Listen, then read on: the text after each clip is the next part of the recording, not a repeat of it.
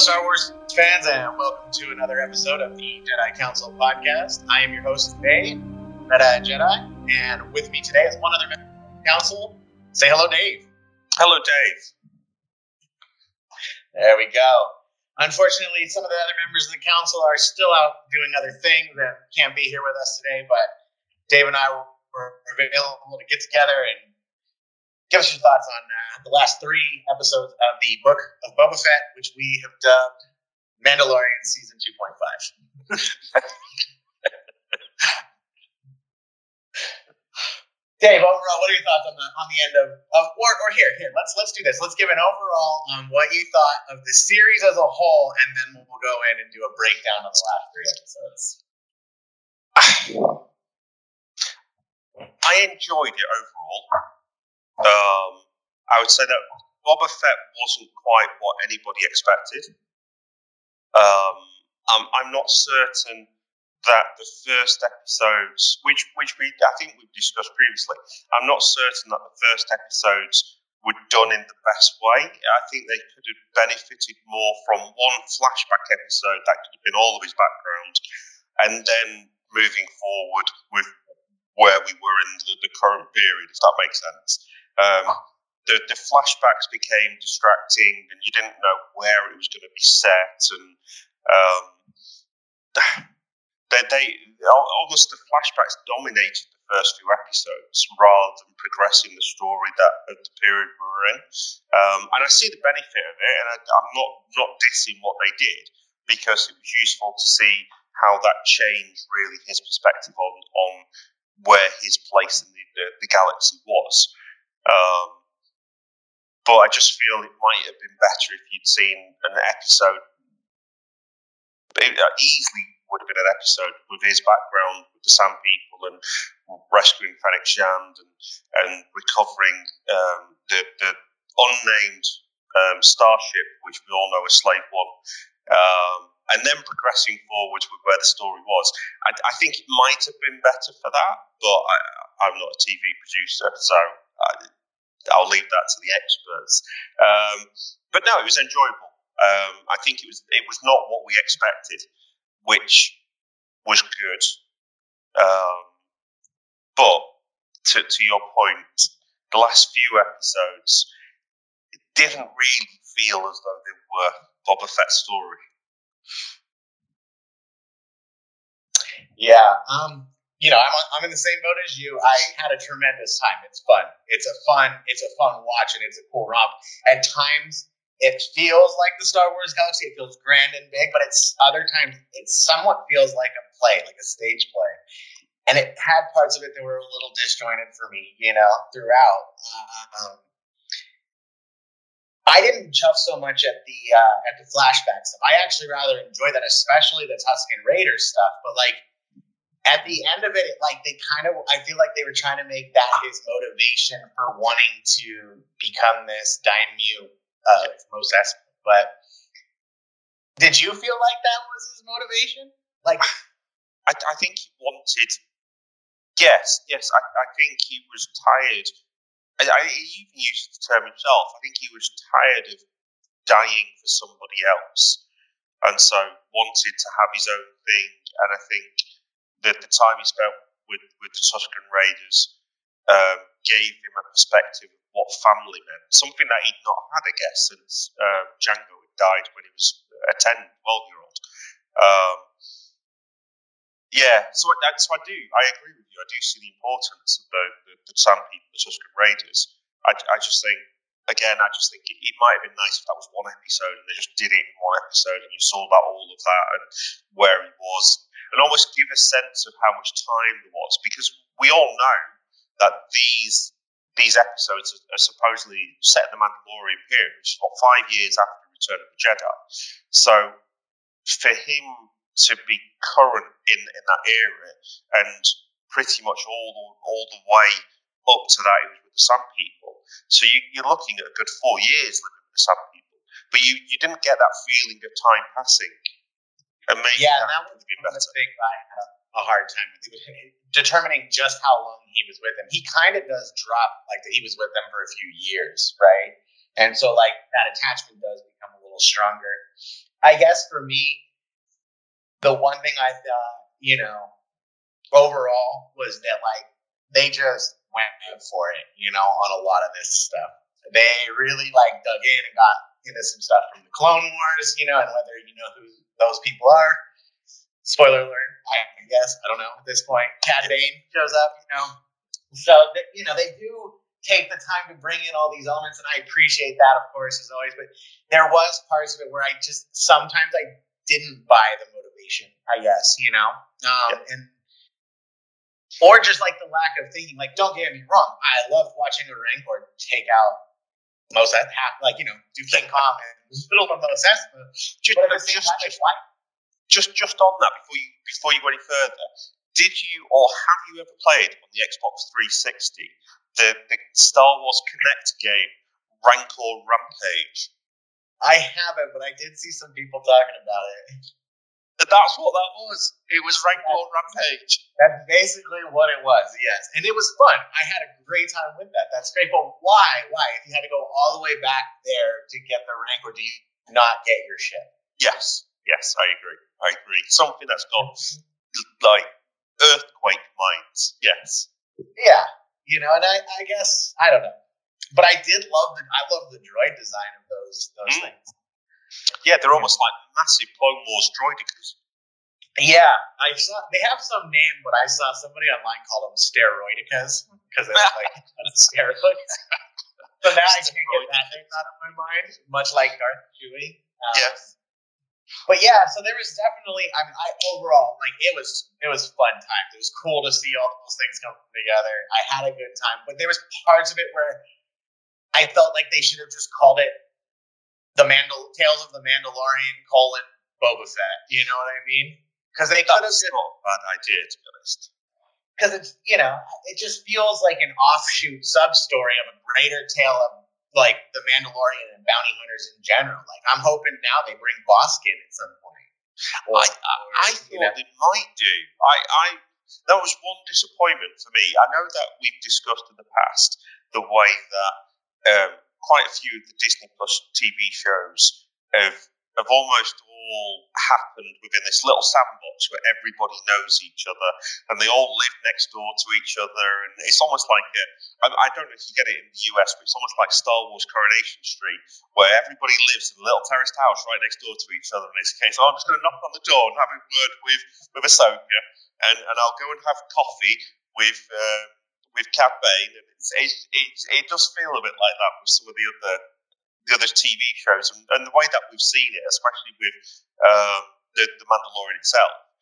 But if there's any story that really allows for that interconnection with loads of other characters, because Boba Fett had the best part of what 30 years as a bounty hunter. He was renowned in the galaxy. He'd interacted with all of these big names, the the, the Bossk, the Dengar, the IG-88s. He knew them. They were they. He may not have been best mates with them, but he had he had a solid working relationship and rivalry with them, and, and what have you. So if if anybody's TV show warrants bringing in all those big names and those blasts from the past, so to speak, it's got to be Boba Fett, hasn't it? I mean, yeah, you you you nailed it. I mean, for the and but here's the other here's the other turn coin on that that I had though. To a degree, everybody was like sitting around like they're like they're waiting to see what kind of daimyo you are. It's like this guy was like he was the most feared bounty hunter. Like that's in all media up until this point. That's how like people basically describe him as a walking Swiss Army knife that nobody kind of knows how he's feeling. Some people think, in fact, some people think that he's actually a droid and not really a man. So there's things like that that you learn in EU novels and stuff. So like to see him like in this, and they sort of he's sort of in a later stage of his life, and I can see the change throughout. But I still I want that feared bounty hunter. How is it that yeah, I mean he semi sort of died, but like if somebody you thought was dead just walked into town, like wouldn't that just add to the mystery? And wouldn't that just to his legend further. It seemed like his respect level for with people in that town, like like people kind of like crossed him when I feel like they probably should have known better. Yeah, yeah, I, I agree. I agree. And and when you say later in life, let, let's put that into perspective. We, we were before we started recording, we were discussing our relative ages. Right, okay. He's Right. firmly in the middle of us. He's about 41, 42, something like that. He's not old at this point. Question: Does he have the aging problem that early clones do? No, no, he shouldn't have because he, he was He was an a old direct clone of Jango Fett. That was the prize, wasn't the, the, the payment? It was Right. a direct clone, not not That one that un- tinker. Yeah. Okay. Okay. Because I was wondering that. So, Yeah, so he's not that old. 41. 40, at most. but I 44, you gotta 45. being a bounty hunter will age you faster than most professions. I would imagine chasing people around the galaxy and stuff. Well, like, on on that basis, uh, you you could reference um, Hawkeye in the, the TV show that was also on Disney Plus just before Christmas, um, because there, was the Disney Plus TV show Hawkeye, and um, he was referencing the fact that he's getting too old for this shit. Ah, little rears his head. I love and, that. and, and it's like it's like the fact that he's got tinnitus in his ears and he's, he's losing his hearing, the arthritis is setting in. I mean, I was not kind to myself through my twenties. I have, I, I get stiff in the morning these days, and I'm not even that old, so I can understand. I can understand. So yeah, so all in all, I, I liked it. I thought that the season was fun, um, but I felt like the best parts of it were more Mandalorian than Boba Fett, and I feel like that's kind of a negative, despite the fun that I had. Yes. But then, you know, we have episode five, which is basically a Mandalorian episode. It, it wasn't even it wasn't even a Boba Fett episode. You No. you had Fennec Shand in the last three minutes. It, And that- it was not Boba Fett. Yeah, but I mean, in that, I mean, and here's the thing, and we had talked about this in our chat, like, like I had said, and I showed you that tweet of that guy where he had the picture of the Naboo starfighter that they built, and he's like, Grogu's definitely going to be flying in the back of this, and this was like, you know, after everybody had seen the finale and seen him already, and then people in the comments were just like, dude, did you not watch Book of Boba Fett? Like, I get it that you see this promotional stuff now, and it's just like, but there's got to be those people that we talked about who maybe they love the Mandalorian, maybe they watched the first episode of Book of Boba Fett, and they're like, not for me, Yes. and then didn't watch it, but now suddenly you've got these backdoor episodes of the Mandalorian that you have to watch. Do you think Disney did that on purpose, or do you think they just didn't? You know, write a full enough script, and they wanted to. Bear, they they. Do you think they needed to have Grogu in it to sell it? Is what I'm basically asking. And, Oh, that's that's a good question. That's a very good question. because that's what they're selling Star Wars as nowadays. That child has changed the landscape and how they market Star Wars, in my opinion. I, I would agree. I would agree because you've had a history of Star Wars going all the way back to Return of the Jedi. Let's say with the Ewoks. There's always been yes. There's, always been that attempt to bring once once George Lucas had worked out that Star Wars toys sell after the very first movie, which was the first time that had been a successful tie-in between a movie and a, and a toy range. So that was that was the first time in history that had been successful. So you you had George Lucas looking for that killer toy, and he and he attempted it with Ewoks, and you did get loads of. You got the spin-off Ewok TV show, you got the, the Ewok movies, you got you got toy Ewoks and, and like soft toys as well. They weren't just like the, action figures. So George Lucas had managed that, and then I think in the sequel trilogy, they attempted it with the Porgs, which Yep. which were an abomination. They are cute looking, but yeah, they're. I mean, they'd be annoying with that squawking. Let's be real. Yeah. Yeah. And then they attempted it. I feel like he attempted it with Jar Jar Binks in the prequels. It, yes, yes. Um, no, I, I, I, agree with that, and it didn't quite work. There, there wasn't any other product really that came out of prequels that, that could be sold in that way. So yeah, I, I'm with you on Other than young Anakin himself, because Anakin obviously being all of like eight or ten, right? That. Yes, but he, he, he but he wasn't exactly lovable, was he? Well, that was a whole other. That's a whole other thing. Whether or not you, you like how child actors act and things like that, that's a whole other argument. I won't get into that that tired argument, but I just think it's interesting. You know, like you know, as we've always said, I mean, ultimately, yes, Star Wars is a, is for children, and, and you know, we love it, we grew up on it, and we continue to love it. But ultimately, they are looking for the ways to sell. That's partly how I felt about the Mons. I was like, there's there's six six or five little toys that they can now sell, and they can sell variations of them, and All different colours. all different colored, all different bright candy colored paint in the harsh desert sun. You know.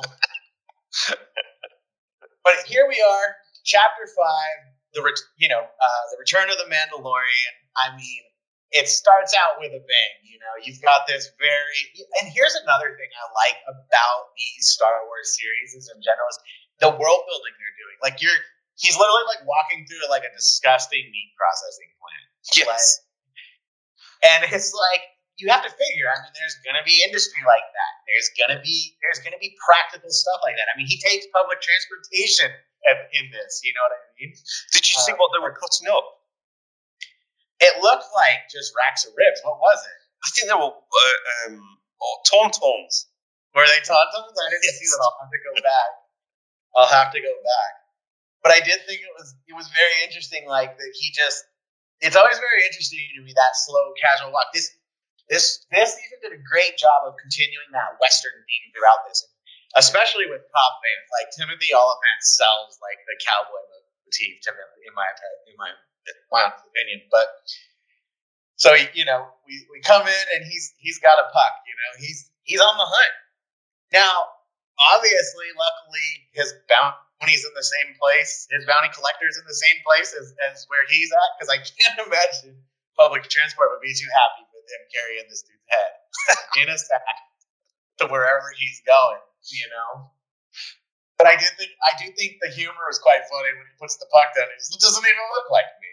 Yeah, yeah, yeah, yeah. Oh. I mean, it's it's so germane to us. You know, it's, it's it's all the tropes we expect, but it's Star Wars, and I love it. Now, did you think? I mean, I didn't even think he would have the dark saber. Did you think that that that he he would still have it? Did you see it when he walks? I wasn't No. paying attention. to The spear, obviously. Yes, yes, because the spear is like the obvious, the obvious thing. Spear is super easy Yeah. to see. I yeah, I honestly thought he would have given that up to Bo-Katan. I thought Bo-Katan would have it in some way.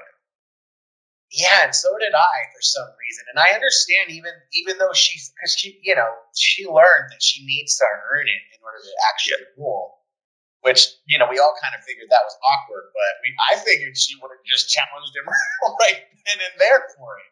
We saw that in this episode where he was challenged for the dark saber. Yeah, which was which was cool, which was a great scene, especially because it's Paz Vizsla. Like, and we'll Yes. you know obviously long term fans, and they do explain it pretty well in here. I think they do a good job of explaining, you know, to people kind of what happened to Mandalore and kind of what the deal Yes. is with the Dark Saber, without having to be like, hey, go back and watch, you know, five seasons of the Clone Wars to figure all this out. You know. Yes. Yeah, So- no, I, I agree. I agree with that. It was very well done the way they did that. Um, but like you said, there's no reason why Bo-Katan couldn't have challenged him exactly the same way as Paz Vizsla, because it doesn't Right. necessarily need to be a fight to the death. That's and that's what I'm thinking. All you have to do is defeat. They don't say to the death, do they? No, no. Okay, so yeah, I mean, I guess, but I mean, maybe they maybe it wouldn't be a fair fight because he would she would think that he would sandbag just to give her the because he wanted to give it to her. I mean, that was the whole thing. He didn't even want the thing. No, no, no. It, it was pretty much, well, it's yours. Here you go. Yeah. I don't. Yeah, I don't know. But then, why? Why would she just let him just like wander off in the galaxy with the most revered relic from Mandalore? But would, And that, that's my thing. And obviously, you know, speeding up just a little bit here, we get we eventually get to the armorer, right? And the armorer yeah. starts talking about mythosaurs and the water caves below Mandalore. Yeah. So like I feel like we're gonna be getting there, right? Like yes. that's obvious. That's foreshadowing into season three, or you know, I don't know, but what, what do I want to say? Like,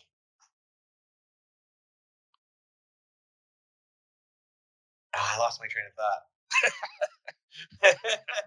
well, I, I tell you what was quite interesting in, in, in that part. And I know that we, we're jumping a little bit ahead because uh, there was a couple of the things that I was really I really loved about the, the early part of this episode. But but soon as we're talking about the the armor at this point, um, yeah, one thing that I thought really strange was he's got the um, he's got the dark saber, which he won in battle which was taken as the spoils of war from Mandalore when Mandalore was destroyed or, or raised or whatever you want to call. So, to all intents and purposes, he's Mandalore at that point. Yes. And then she turns around and tells him, You're no longer a Mandalorian. I think he's perfectly within his right to say, I think you'll find I'm carrying the thing making me Mandalore at the moment, young lady. I definitely saw those memes online after, and that's that's pretty funny, and it's true. But you're also talking about a sect that was so rigidly strict that they were banished from the planet and made to live on the moon. they were. They were. So maybe she doesn't really care what his claim is. Yeah. Yeah because they are quite they are quite heretical in their belief. You know what I mean? They are. They, they're quite strict, and it is very interesting too that like, I mean, even though he does admit it, it's not like they murdered him. No, they no. just said you're out. Yeah, but, but again, that that it is. Again, I wouldn't mind a little bit more of a backstory around that now, because he spent time with Mandalorians such as Bo-Katan, he spent time with Mandalorians such as Boba Fett. Now they're they're they're both different variations of true Mandalorians because they both are Mandalorians. The internet is on fire right now because you call Boba Fett a Mandalorian. Well, he is. He is. He, he had it. He had it on his armor, didn't he? Because did he though? He has yeah. a mythosaur. Well, well, no. It, when when he turned up in the last season of The Mandalorian and demanded his armor back, Boba Fett, uh, uh, Man, the Mandalorian, Din Djarin, basically turned around to him and says, "Well, what claim do you have to the armor?" The it, chain code. Yes, it, it, yes, the chain code, and that's basically. That? It did. Well, it tied him as a as a true Mandalorian because he was a foundling. I thought that. See, I thought that from what I have remembered, I thought initially, and I know that like origins of like Jango, because the, the, armor came from Jango, right? I mean, yes. technically it was Jango. That's time yeah. repainted.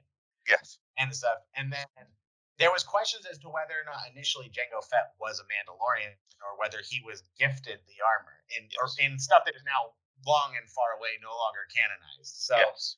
You'll forgive me if like I can't remember anymore, well, but but the but the cha- the chain link that was in the armor proved that okay. Jango was Mandalorian. Okay. Otherwise, he'd have no right to the armor.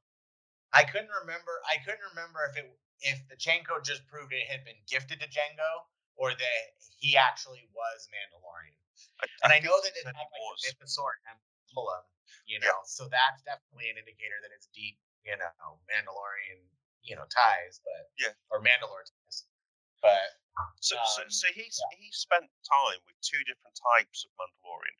One a foundling, effectively, who didn't grow up on Mandalore but had been given the Mandalore code, and the other one, previous leader of the Mandalorians, who was um, of, of noble birth of Mandalore, who'd grown up as a child on, living on Mandalore, and so he's he's he's come across two different alternatives to Mandalorians who are both universal in their views around helmets and whether you take helmets off and what have you. And yet he still goes back to this crazy woman who tells him he's no longer a Mandalorian. I mean, it's one of those things you see, you know, uh, even even for the self sense of identity and, and who you're who you identify as your family is a deep connection, right? I mean, it's all you know. Even though he does know Bo-Katan and them and stuff, I feel like he still just they are they still probably seem like strangers to him. Yeah, I, I'm going to say something very heretical now. It's the same as all these religious cults, isn't it? where you indoctrinate children from a very early age in that cult. And it's very hard then for them to see that the cult is wrong. They definitely present Death Watch and stuff like that as a cult, which obviously these the, the watch that, this is also an offshoot of. So yeah. yes, I mean definitely have that cult like brainwashing and indoctrination type thing, and that's a hard a hard thing. Like they spent the whole first season basically on the fact that he doesn't take his helmet off yes. in front of people and stuff. And I mean, obviously, it was that made it in season two such a big thing when he actually did it. And so, you know, they are deconstructing him, and I do think that, like I said, with the armor, talking about the Mythosaur and and and the return of Mandalore and rebuilding Mandalore, like even though they're they were kicked off. They, I, I do believe the armor does want to see Mandalore come back. So I would, it will be interesting, like you said. Now you have these conflicting ideologies that will be coming back to try to rebuild their home planet and, and build around that. And I think that they, that if Star Wars is smart, they obviously have a future there and storylines there that are worth going. My my prediction of it is, and here's, and this is where um, I want to see your reaction. I think that Boba Fett will ultimately be the new Mandalore. Wow. Wow. That's my prediction right now. So he's, he's gonna and, leave Mos Espa then. I think that it, I think that ultimately it will because I think that because like I still don't understand what his connection to Mos Espa is. Okay, so like I guess he felt a kinship to the Tusken Raiders, but they're all gone now. They are. Yes. And like that was such a waste in my opinion. Yes. Because, like, especially like when he's like, "Oh, I need an army." You know what would have been cool would be to see the Boba Fett show up with an army of Tuscan Raiders. Yes, yes, totally, like, totally agree. Like, it would have been cool to see, you know, him go and and have to like rally at the Council of Tusken Raiders, I guess, or something like that. You know, to because like they talk about there's other tribes and like they essentially present the Pikes as an existential threat to Tatooine. So it's yes. like it should involve all the tribes of Tatooine. And I feel like they got the city folk and they got the rednecks out here in Mos yes. Pelgos or Freetown, Freetown. Yeah. But then like they have no Tusken representatives. Like it yeah. just seemed to me like that was the missing component. And like on top of that, like you get to Cad Bane and Cad Bane reveals to him that the Pikes killed them. Like it, sh- it would have been cooler if the Pikes hired Cad Bane to murder him. Mm-hmm. Yeah. You know, because then he really would have had a reason to want to end Cad Bane. Uh, now, I know most people who've just seen just this don't know the long storied history of Cad Bane and Boba Fett and you know, throughout the Clone Wars and stuff. I mean, they they allude to it and they do talk about it in that scene. He says, "I've known you a long time, and this is the last lesson." And yeah. he's definitely goading him, and you you realize that there's history there. I just think the stakes could have been elevated higher Yes. Well, I, I, like I said, there's other there's other things with that which I thought was was a little bit strange, and things like um, again going back to what we were saying about um, um, um, Bossk and, and Dengar and what have you. So you you have at the very end of season four that um, Boba is talking to uh, Shand, and he says we're going to need an army.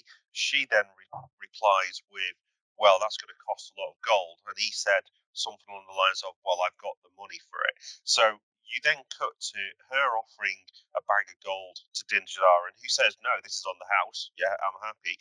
So she's got a lot of gold now that she can go out and what? So why did they hire an army? What? Why did they rely upon one other Mandalorian and a load of, as you phrased it, rednecks from Freetown. It's like.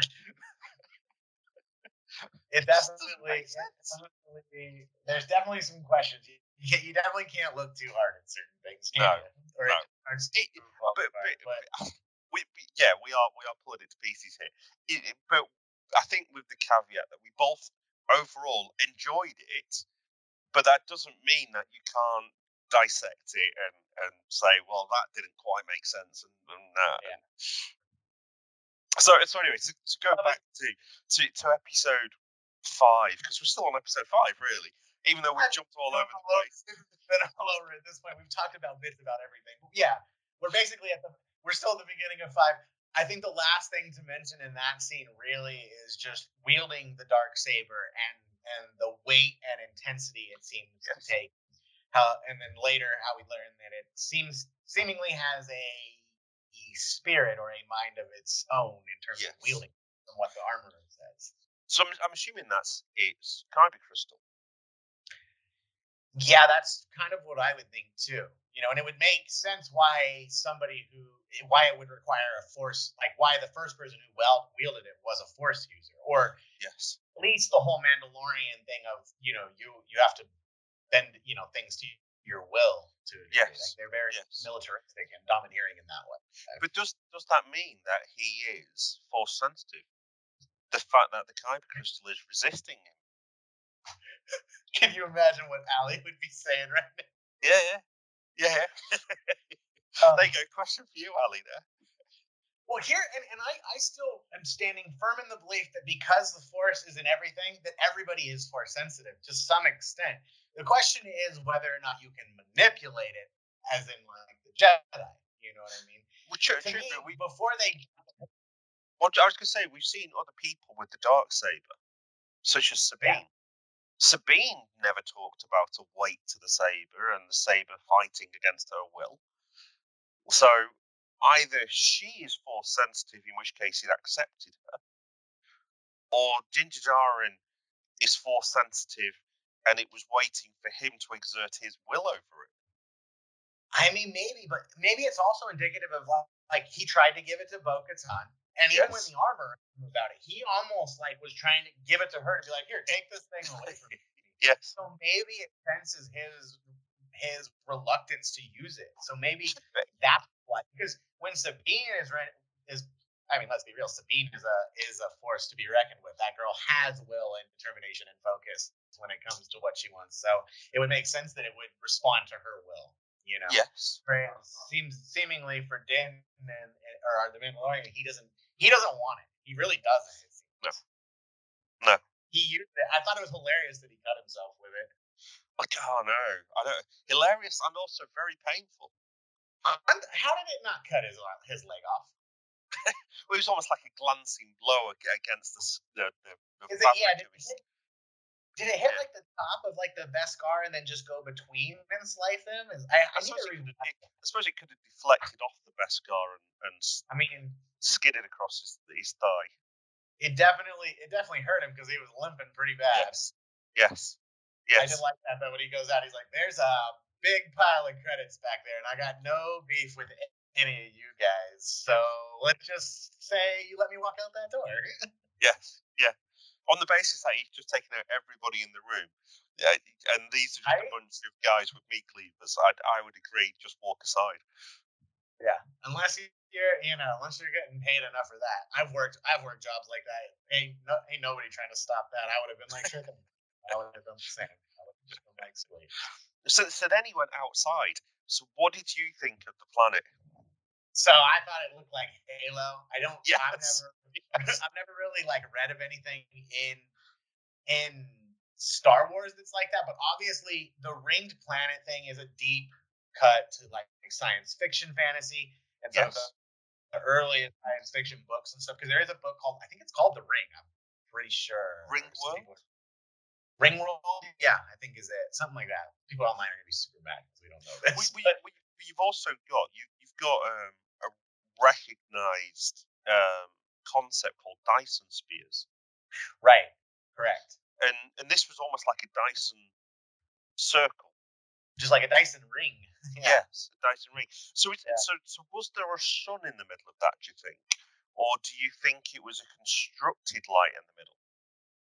See, and I don't know, but they do they do make it a point to show you the wide shot of the shade, like the dark and light. stuff. Exactly. Yes. Yes. So they're obviously, at- at the very least, they're trying to simulate day and night cycle for people. yes.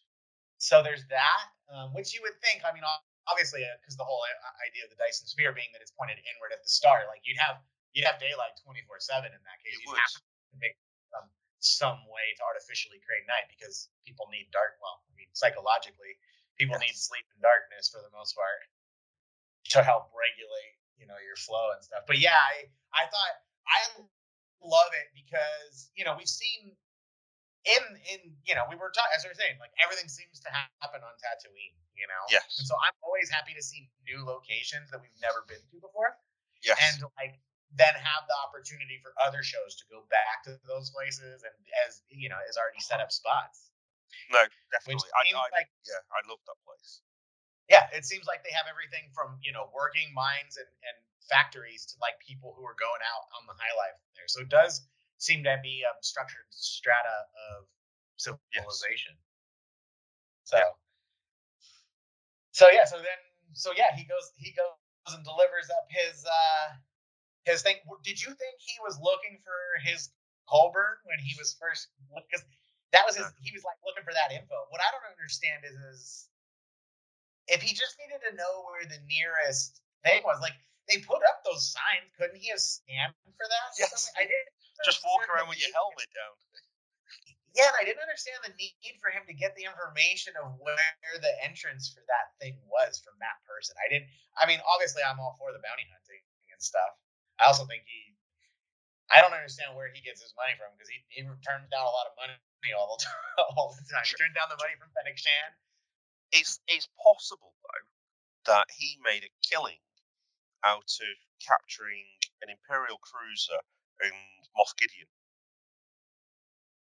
Oh, right. We did talk about that because we were like, because remember that was our prediction is that he was just going to be driving Moff Gideon ship yes. around, around the galaxy. I mean, you got to be right. You you could unload that thing and sell it for parts and make a pretty penny. So that's yeah, okay. I buy it. I buy it. So maybe it's all about information and finding his Colburn at this point because he was looking for that. But it is interesting to think too, because like you said, like obviously if he was gonna always if if they always ask if you've ever taken your helmet off, he knew at some point they were gonna ask. Yes. So it's like maybe he was just trying to go back to finish off the inevitable and figure out what he could do, or try to see if he because he did ask for what clemency. He did. He did. I, I, it was yeah. It, uh, not entire. I, I didn't dislike the bit where he was with the armor and with um um oh what's he called um, yeah Paz Vizsla. I, I didn't dislike that, um, but it just felt a little bit strange. It, it was almost like it was contrived. It it could well be now that we're talking about it, and the fact that you've mentioned it already. I think it's a contrived situation to give season three of The Mandalorian somewhere to go, if that makes sense. Now that you've said that. Yeah, I, I definitely think that this really serves to point and get a lot of the exposition out of the way for season three. Yeah. So that they just hit the ground running on Mandalorian yes. season three. And yes. everybody will just ready to go. And it won't be like, what's going on here? There won't be that gap, right? Because you'll just seen this, you know. And then yes, as they like see what want to do, they're picking up pretty pretty close to each other, right? Like, you know, yeah. while we did get, like you said, while we got the flashbacks on this for Book of Boba Fett, for the most part, it was taking place like right around the time he went and met Mando, right? Just after it that. Is. It is straight after. Straight after. That. Yeah, because we had at the very end of season two of The Mandalorian, you had Boba Fett walking into what was um, um, oh, Bib Fortuna's palace and shooting Bib Fortuna. Yeah. Right, and taking his taking his claim over that, right? Now, you know, as much as you, you know, like you said, it is it is a bit, it's a love hate with that that that scene at the armor and Paz. I mean, we got an amazing fight, like you were talking about. Yes. Uh, yes. Between the two over challenging it, Paz Vizsla thinks that he is owed, or thinks yeah. that he has a rightful claim to it since it was made by his family and things like that. And so, you know, maybe he did, maybe he didn't, but he lost. So, you know, now and now he for, and that's the other thing for a guy who doesn't want the thing, he didn't want to give it to Paz. No, he didn't. No, he didn't. He didn't think he was worthy of it, did he? Yeah, so he does have some criteria on who he thinks will and won't be a good leader in that regard. But I think, moreover, like what I saw people talking about online was they were saying, you notice that he hurt himself with it and immediately went and found the armorer and and got the got the child some protection because he's like, this kid's using these things out with this guy. Yeah, yeah, that's a good point. That I hadn't thought of that. Well, You know, that, well, that brings me on to another thing then, because she took real exception to the idea of him having a spear that could um, go through Beskar armor. But it's a spear that only a Mandalorian would carry. Because if if if, if um, the, Man, the Mando walks off with it, it's not like he's giving it to somebody else to use against Mandalorians. Sure, but he got it from who? Well, he, well, he got it from someone who was using it, who wasn't a Mandalorian. right. I mean, just because he has it right now doesn't mean he'll always have it. And so, and and they even have in Star Wars Rebels. I mean, that's Sabine's entire story arc, isn't it? About the fact that she helped create that electrical laser that was conducted through Mandalorian armor and killed Mandalorians. Like that was her shame. Yeah. yeah. They don't build like that's their whole thing is to keep Beskar as the pinnacle of armor and armament, so things can't be around to you know cause damage. I guess, I guess so.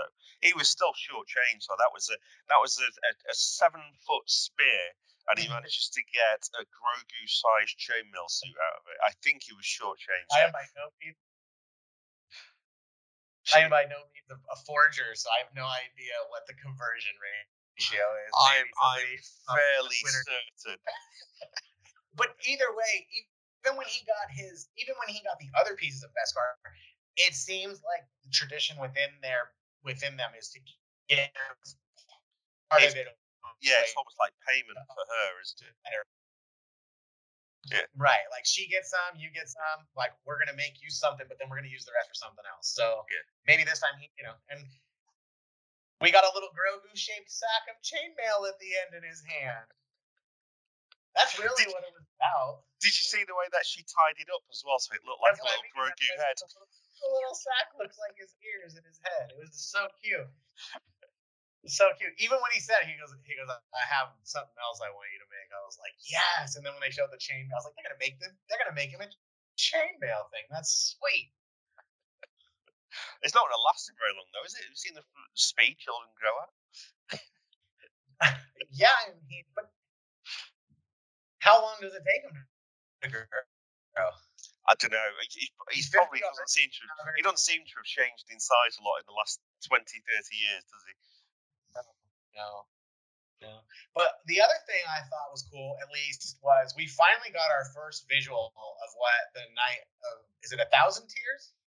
Yes, I think it was. Yeah, I think it was called that. Yeah. He's your Mandalore, the night of like, and you know, you get some definite Terminator 2 like Rise of the Machine vibes going on where with K2SO rolling through just just destroying Mandalorians as as they're going with the with the uh, uh, Century droids above just floating. I mean, it was you're just, just like, wow, dude, they went all in. Like I originally when Disney bought Star Wars, that was my biggest concern. I was like, they're gonna PG thirteen up everything, and Star Wars is never gonna be dark again. And they've got some scenes in The Mandalorian, especially where there's just, and we've talked about it before. The, I mean, in the first episode, he chops the dude in half with the Yes. sword. Yeah, yeah, yeah. Yeah, That, that that was that was brutal. That that was brutal. Yeah. And when you see the whole entire Capitol um, dome thing just implode from all, like you see just that wave of TIE bombers come in, like it's it's chilling to watch, you know, to see. I've read certain things, you know, they talk about super star destroyers and how the lasers of a super star destroyer can raze a planet and stuff like that and stuff. But it's just it's so much more visceral when you watch it. It makes you wonder how people like Bo-Katan survived. Where was she? Um, I mean, as it sounds, as we as we heard, you know, and as it sounds, there's caves underneath Mandalore. I would assume that a lot of people retreated to the caving system, like you know you do in any you know, any event that's going to cause mass damage to the top. Now, from what it sounds like, is they turned it into a piece of glass and it's not really livable. So afterwards, obviously, you probably just hot foot it out and try to make your way out in the world. Yeah, Yeah. Good point. So we do all this, we have all this, and I thought for sure, you know, as soon as we cut back to Tatooine next, I thought for sure we were gonna get to the to Boba Fett in this yes. episode. Yes. And then all we get is we get Amy Sedaris, who Peli, I think is her character's name. Yep. And I, I really, she's grown on me. I didn't initially like her in Mandalorian. Yeah. I just, I was like, oh, they've got this like New York spaceport owner yeah. type character. But she's really grown on me, especially in this, especially in this episode where they build the Naboo starfighter. Which thoughts? What do you think about that? Like, obviously, we talk about the Easter eggs all the time that we see throughout the show, and obviously, you don't need to be a Star Wars, a deep Star Wars person to know that that's you know the Naboo starfighter. What a Naboo starfighter is like. Okay, okay. Before before I say that, do, um, do you get do you have Wish in the US? It's almost like a cheap app, and you can buy cheap rubbish off it, basically. Uh, is it like like from from third party sellers? Like people have stuff they're just trying to sell? No, no. So uh, quite quite often they, they try. There's there's things on there that they're trying to sell that are. It's pro- primarily it's made in China, um, all the stuff, uh, and it's like Chinese vendors selling branded stuff that that they've obviously fallen off the back of a wagon type of stuff. And it's, it's like on phones, yeah. Yes, yes. So it's called the Wish app, um, and um, it, so so Peli for me, um, and I've seen this online. Someone someone used the term. It's you know Ripley from um, Alien. Uh huh. It's a Wish version of Ripley. deep cuts, people. That's awesome. it took a little bit of a walk to get there, but I like it. That's that's that's pretty good. Um, so anyway, anyway, but that aside, I do like it. I do like it. Um, I, I mean, now you've got a new ship you got to get. I know. I I'm not certain it's the best ship for collecting bounties on. I definitely don't think it's a bounty collecting ship, which further leads me down to my previous conclusion that the next season isn't going to be about bounty hunting. It's going to be about resurrecting Mandalore and getting and, re- and restoring his whatever his need to be in this this watch group. You know, yes. which I'm hoping that he eventually figures out he doesn't need them; they need him, and that that's the lesson. But we'll see. We'll see. We'll see. Well, she the uh, the armors again. She's got the head spikes, hasn't she? Almost like the the um the Darth Maul era watch when Darth Maul took over and she's got she's got the remnant horns on her helmet. Yeah. So they're, they're not a good group of people, really, when you think about it. I mean, they're definitely about themselves. That's for sure. I don't know how they're going to. I mean, I guess Foundlings is how they add new people, right? Because there's just the two, uh, technically now there's just her and Pop Paz Vizsla. They had three and they kicked him out. Yes. Now there's literally, there's literally two of you left. Like, so they got to find some like, or they maybe need to reassess their their political ideologies to allow for a greater united Mandalore. well, mm, the Watch doesn't have a, a, great history of that. To be fair, no, they definitely don't. Yeah, because they they then moved on to to aligning with the Empire, didn't they? yes, they, they sold out Mandalore in order to remain in power, but that was the whole thing. They really wanted yeah. power. That was ultimately how Maul was able to manipulate them, and yeah. and you know, right before the siege of Mandalore happened. Yeah. Which you know, if you haven't, people check out the last season of the Clone Wars. It's an amazing. And, and Rebels. And Rebels. Yeah, Rebels as well. Yeah, Rebels is terrific. So, but we're still here on Tatooine. Let's chat about this, yes. this Naboo Starfighter before we get too far, much further. Bring it back. I personally, knowing George Lucas's cinematic past, I really like this season in the fact that they really were doing homages to George's initial works. Like, if you know things about George Lucas, he did American Graffiti before he ever did Star Wars, you know, and so far, like the mods, okay, give, you know, like you said, 60s mods, there's that, but there's also that car culture in there. But now we've got him on this Naboo Starfighter that they've retrofitted with this like hot rod snout at the front of it. And she's talking about how she basically installed what is the equivalent of hyperspace nitrous to, to this to this thing. and like I think it looks cool. Personally, I, I, mean, I'm glad that I thought they were to paint it yellow, and I, I personally think it looked better. I think the Mandalorian has a disposition against color because he loves his stuff to just be base metal. Yeah, yeah, yeah. Love bare metal, and there is a there is a sect of guys who hot rod their cars, and that is the finish that they go for. Is that just metal look. So I really like the callbacks to the to hot rod era of like cars and stuff in this. And and even when he goes to fly it, like the thing sounds like a hot rod. It doesn't sound like it doesn't sound it like sounds a, like an uh, um oh the um pod racers. It sounds yes. like pod racers rather than like a fighter. Correct. Which is which is ironic considering that immediately on the test run, where do we go? Yes. okay, so geography here. So this this yeah. this this got me. So they're in Mos Eisley at this point. Yes, correct. And he went down the Boonta Eve track. Correct. The Eve track is Mos Espa. Yeah, but I mean, you figure you're in a fast ship. How far is Mos Espa from Mos Eisley? Uh, I don't know. I don't know. They're, they're, they're opposite sides of the Dune Sea, from what I remember. Okay. I don't know. See, and that's one of the issues I have. I don't know geograph geographically like how far they are between each other. Obviously, people at Mos Pelgos in Freetown are considered people who are living out near the edge. Yeah. You know, Mos Espa is a little bit bigger, and Mos Eisley is obviously the biggest, right? Um, I don't know. I, I, I think Mos Eisley had the most like um star um starports and, and what have you. But then you've got a case of Mos Espa is where the gang lord lived. So you would assume that would be the capital. And that's where your big racetrack is. Right.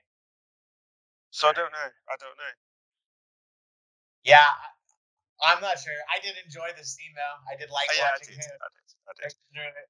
I saw people online who were like, they still haven't fixed the exit ramp in all those years so lots, of, lots of cool things, you know, lots of cool, lots of cool little Easter eggs through there. No, I, I really liked it, and I like the callback to what it was, irrespective of geography. I did like that.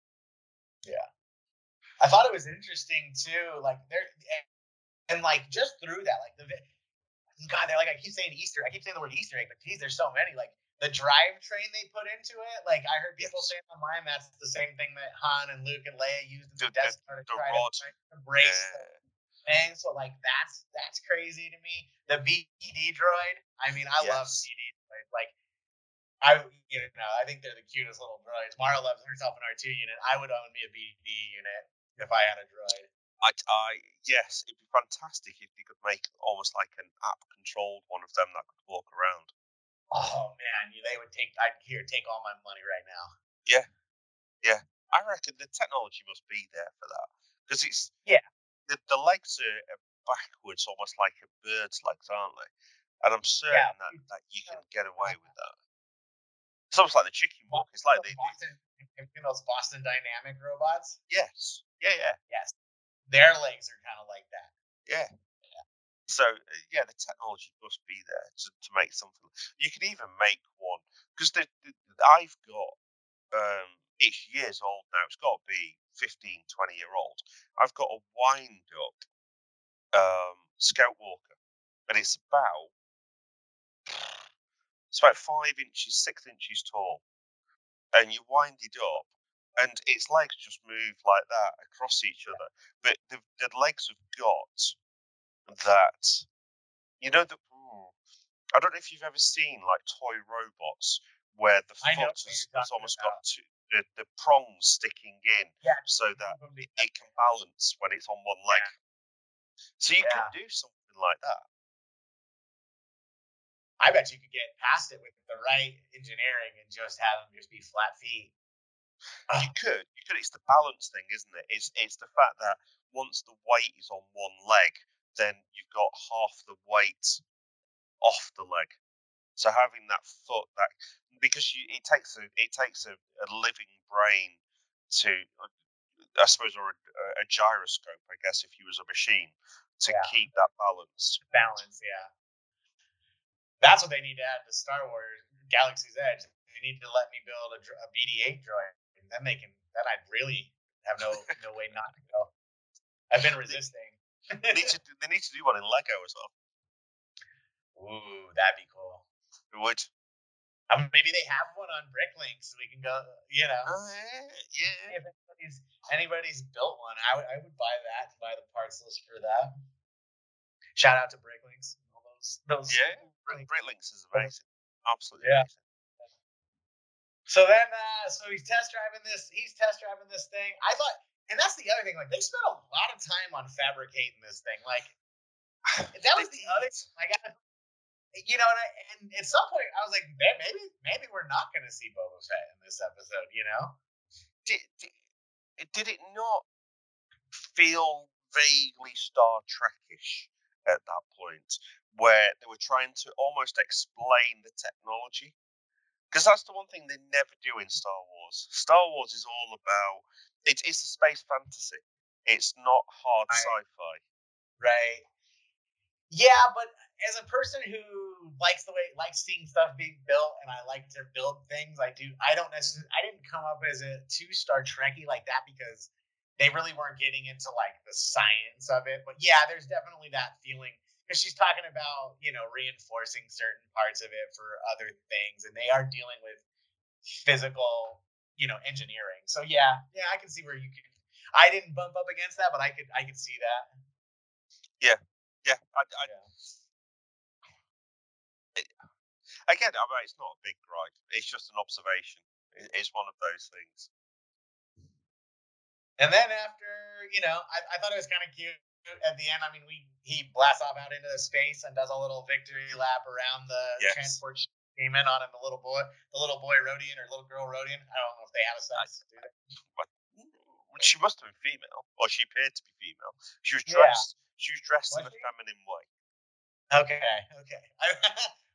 Maybe I'm projecting our our earthbound genders. Yes. Maybe they don't even have those genders. I don't know. Anyway, I'm well, trying to think whether I've come I thought it across female Rodians. I'm certain we've come across female.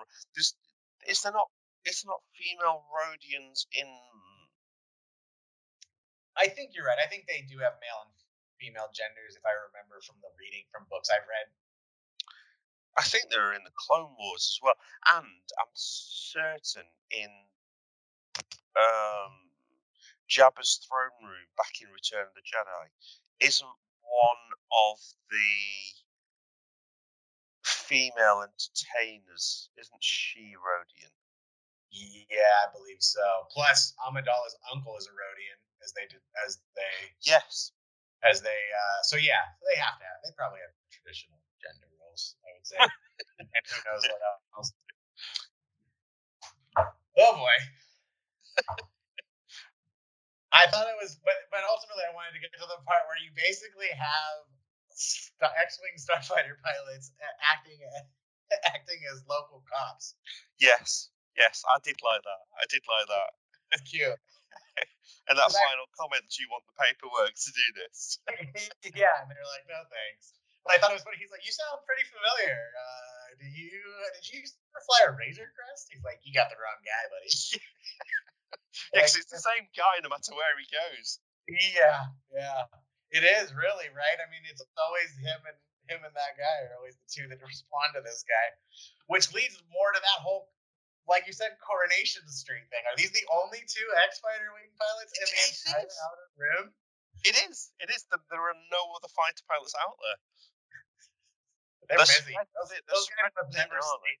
They must never sleep. Yeah. Uh, They're, they're spread thin while they're tracking down the remnants of the Empire. Which, hey, spoiler alert, you didn't do a good job. Indeed. Indeed. They become the First Order, right? I mean, isn't that basically how Yeah. that Yeah. Effectively, yeah. You did not do a great job. Hmm. Oh man, and that was chapter five.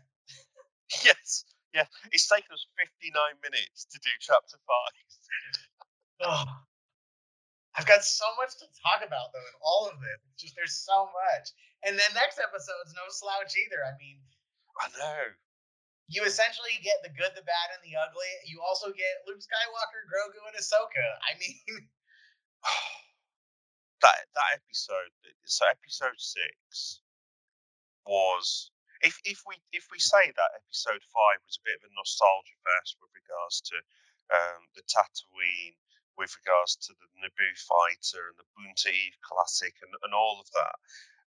You then go to episode six, and it's it's another nostalgia fest. It's uh, there's so much in it. Luke with Grogu on his back.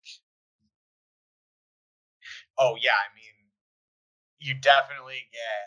I you know I definitely got goosebumps watching it because it just it brings you back to that time in your childhood when you first watched Star Wars. You know, and The Empire Strikes Back, and Luke's training to be a Jedi. Like it, yeah.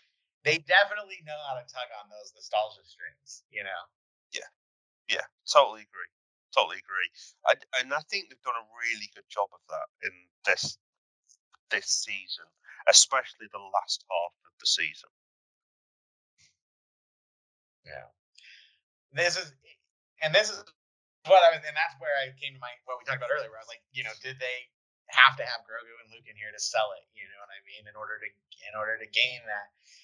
But I mean, I would I would happily give, that. I mean, you get moments that people have dreamed of. I mean, when she, when Ahsoka makes the comment about Luke, uh, about yeah. Anakin, I mean, yeah. does your heart not? I was so excited. I, I, am not gonna lie, I cried during parts of this, like a grown baby. I was like, oh. It, was, like, it was so well done, so well done, and it, it, almost like begs the question: Are we going to see an episode where them two first meet, where Ahsoka and Luke first come into contact with each other? Because that would just be amazing. We had better. That's all I'm saying. I want that so bad. I definitely want that and R two. Like R, I want R. Like I feel like R two. Oh god, yes.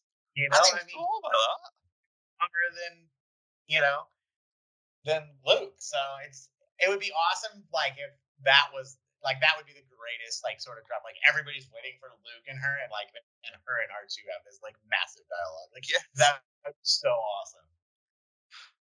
God, yeah, I feel like they're practically like family members, weren't they?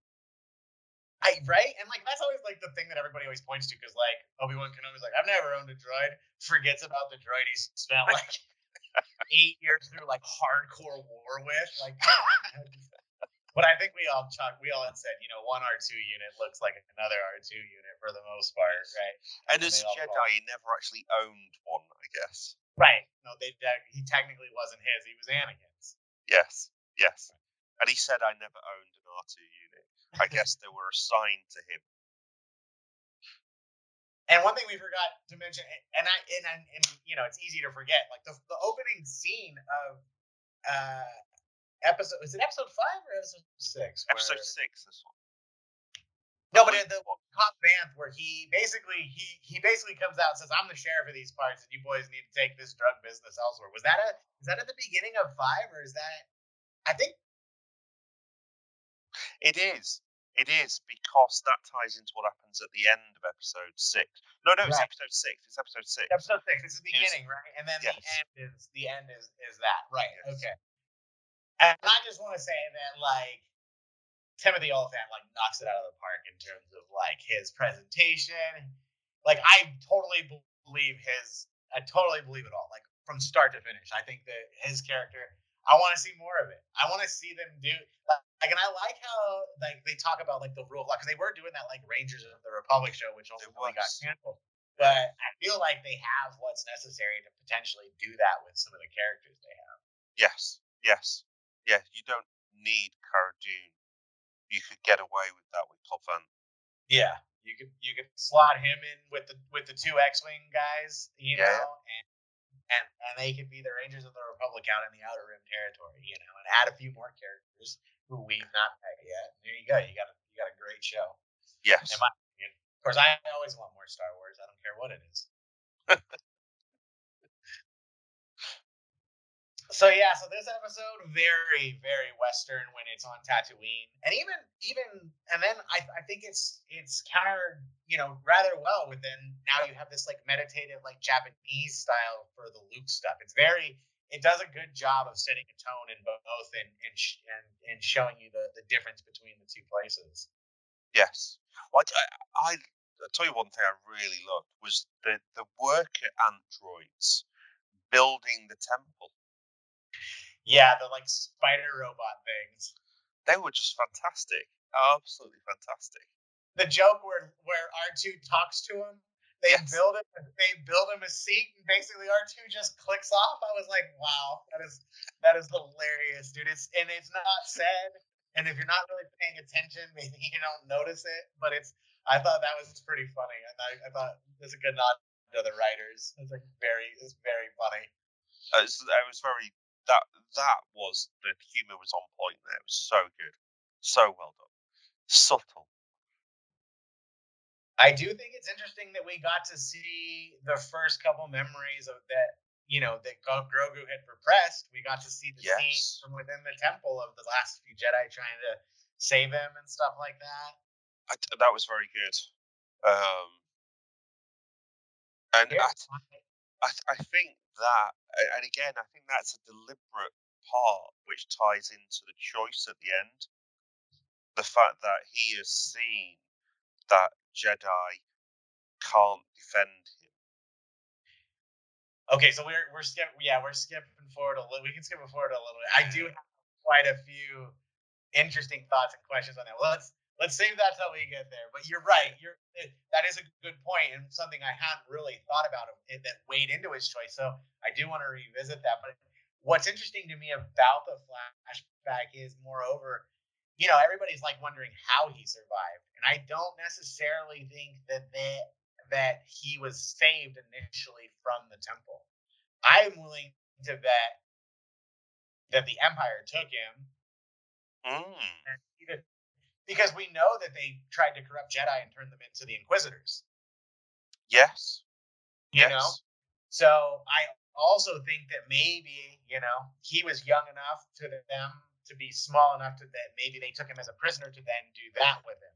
Because yes. there's got to be some, you know, I know that Anakin obviously went in and slaughtered a bunch of younglings and stuff like that, but they were much, they, they appeared at least a little bit older. So maybe there was some sort of cutoff if there was a youngling below. And I know this is rather morbid to talk about, but the Emperor yes. wasn't exactly a dude who didn't do things without purpose. So I could see them having certain orders to be like, hey, if you can, capture force sensitives that you, you can that we can then brainwash.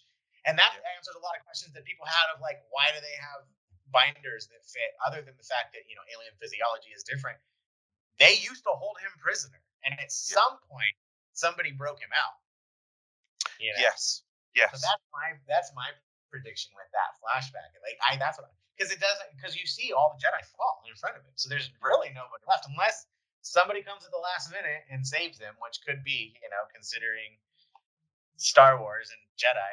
It yeah, could be sure. that we didn't see the end, but that's my prediction is that he initially was captured and potentially was going to either a be used for the eh, the Inquisition pro, Inquisitor program, or b, which I think is more likely, they were trying to figure out how to make force sensitive clones. Well, I don't know if they would have been doing that back then Possibly. I. You're talking about Palpatine, who's a dude who's been obsessed with death. I mean, that's his True. whole story, Darth True. Plagueis. And that was 30 years. You know, Force will be with you. Or 60 years into his life, or whatever. 80. Yeah, true. Is, is Plagueis canon now? Was that released oh, after? Yeah. Or was that released before? Plagueis is canon because he's part of. He mentions him in the prequels, which are canon. He does. He does. But the novel is the, the novel is, is canon? I'm pretty sure. I'm not certain what time it dropped. Was it just before? I, I think it was before Disney, but I think there there is a select set of novels that they carried over, and I think the Tarkin and the Plagueis ones were. Well, the, Tarkin was post Disney. Tarkin was okay. definitely post Disney. Yeah, I don't know on that one, but I'm pretty sure. Let's see. You're gonna do a quick Google. Yeah. Uh, yeah, no, but anyway, to, to your point, that's a good. That's a good point. The fact that um, Darth Sidious was obsessed with with living forever, wasn't he? Really, or living as long as he could, at least. yeah, he's a dude who seemingly has cheated death, and and there was a re, you know, and, and was trying to out was just trying to basically you know avoid death in all ways possible. Yes. Yes. Okay, so according to the according to Quora, if you matters my source, it says no, the novel Plagueis isn't part of Disney's canon. No, I, di- I didn't think it was. I thought it. I think it was released a year or so before Disney took over. But as a character, he is He is, yes. obviously Palpatine talks about. So he is as a character, and ultimately, I'm just saying that, like, you know, even with that, like, he was obsessed with not dying, he, which is ultimately what he ended up learning from Plagueis, and then killed Plagueis for, right? Yeah. So I don't, I don't discount the fact that he had that, especially because that's part of what the whole EU initially was about. I mean. Initially, when the sequel trilogy came out, everybody's like, "That's dumb that they cloned the Emperor," and all the people who probably read the EU were like, "Let me introduce you to like six Yeah. different trilogies of book where they did this a bunch of different times." And finally, by the end of those trilogies, the, even the people in Star Wars were no longer surprised by it when it would happen. Yeah. You The- know, but, but the, the flip of that is that those books were done so much better than the novels than the films were. You don't. You've got me there. You definitely don't have to convince me of that. As we've talked about a lot And- here, And I guess now that we've seen as well in the Bad Batch TV show, you've got this bit towards the end where they close down the cloning facility on Naboo, on not Naboo, on um, Kamino. Kamino, but Yeah. they take the scientists somewhere else. And you learn that they had in a previous like beta location where they initially started cloning. Yes. Yeah. What I mean, so yeah, I mean, obviously there is that, right? That proves that they're they're you know, and really, um, obviously thinking about the fact of who was who started the clone program initially to take, you know, That was that was him. Yes, Sidious began it. ultimately the dude's been obsessed with cloning and and, and passing on life, you know, for Yes. generations at this point. So all that just seems par for the course. No, I agree. I agree. You, you got very good arguments there. Yes, he could well have been stolen twenty years before, just for his genetic. And also, I guess if you tie that into the fact that Yoda, Yoda's species is incredibly long-lived, so if he was able to not just take the the the, the um, the ability to wield the force, but also take his aging. That would definitely be something that, that Palpatine would attempt to, to move into his own DNA. That's a good point too. Like if he could sh- somehow place his consciousness over Grogu's and then have that body to live, you know.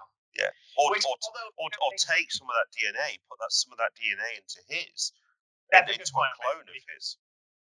they always comment how the Empire is very speciesist and how, Yes. how they're not very much for non-humanoid life. No. So that that actually would track because you, you can imagine he wouldn't want to be in a in a foreign alien body. No, but if you could if you could take the, the DNA markers and put that into a into a Palpatine clone, and all of a sudden you got a Palpatine who could live for the best part of a, of, of a thousand years. Yeah, definitely. Wow, I didn't even consider that. Yeah.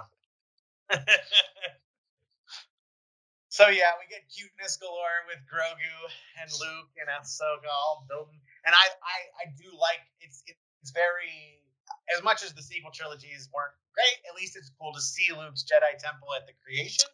Yes, Last time we saw it, and I don't, I know a lot of people have been resharing like the screenshots of that. Like last time we saw it, it was on fire with a lot of dead bodies around it, a lot of dead Yes. Jedi. So you know, it uh, it's definitely it's definitely a much happier time for Luke's Jedi Academy, and then that gets us down. You know, I mean, obviously Luke talked about things in the Force, and they lifted up the frogs, and that was funny. But ultimately, we get to the choice, right? do. he presents him at the end. Now, what it, you go first? What's your thoughts on that? Okay. Um, I, th- I think I might have shared this with, with the, the group at some point. Yeah, you, you you come to a bit of a crossroads here because Grogu could so, Luke gives him the choice. You you either go for the lightsaber, which was Yoda's, or you go for the chainmail vest, which which basically then says you have an attachment to the Mandalorian. You've not severed that attachment. You're not no longer capable of being a Jedi. Now, so there's another thing actually. Before I even go into that, one thing that I find striking there is that Luke didn't learn from the past at that point. He is basically saying to Grogu, "You can't have attachments. You've got to be go down this monastic route again." Which we saw was ultimately what brought about the demise of the Jedi Order, because when someone rebelled against that and had formed attachments, it completely destabilized what the Jedi were and how the Jedi worked. So, um, yes, Luke Luke lays the foundation at that point for the ultimate failure of the Jedi Academy again, really.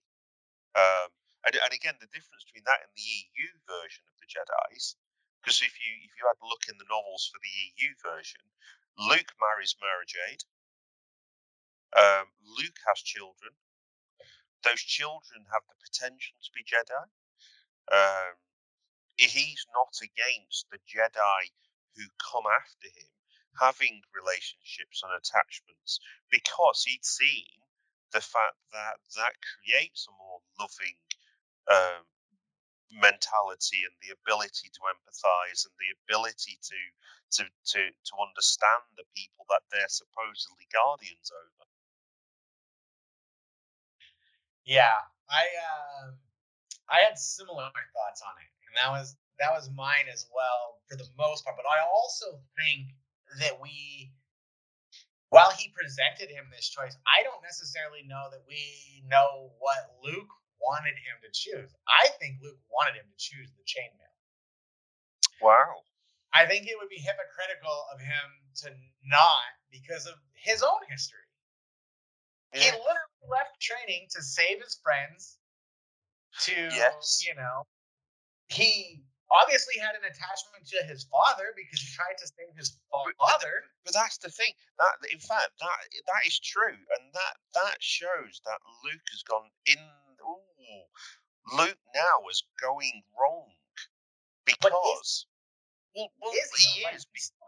If he's, what if he accepts Grogu back? he's like, "Thank you." What if he was like, "No, you select." We don't know what happened. He said he gave him the choice, but we don't know that he doesn't necessarily say you made the right choice. You know, and if if and when you're ready, you can come back. True, true. I mean, uh that's the thing. He he he maybe needs Grogu to because he was kind of just get like he was just kind of tr- told to go with Luke, and he went with Luke and tried that. Maybe that's the, the next step. Grogu has to truly choose that path. Yes, and and again, if you go down the route that Grogu could live potentially nine hundred years, you've got the fact that he goes back to his his father um, and lives a, a human lifetime with his father, and can still then go down the route of Jedi a century later. He's still got another 700 plus years of, of being a Jedi. Right. And I mean, they could they could have Luke, you know, toe the company line, but I think it's more. I think it's indicative of what happened in the sequel trilogy, where he talks about how, you know, even at the height, the Jedi allowed the dark side to return and kill them and destroy them. So, I think we've seen where he ends up and how he gets there. I think that to a degree, I'm hoping Disney doesn't just go down the path of I'm going to do it just like everybody before me, especially considering where and how he started. He shouldn't have been trained if he was too old. You know what I mean? Exactly. yeah. He was 19.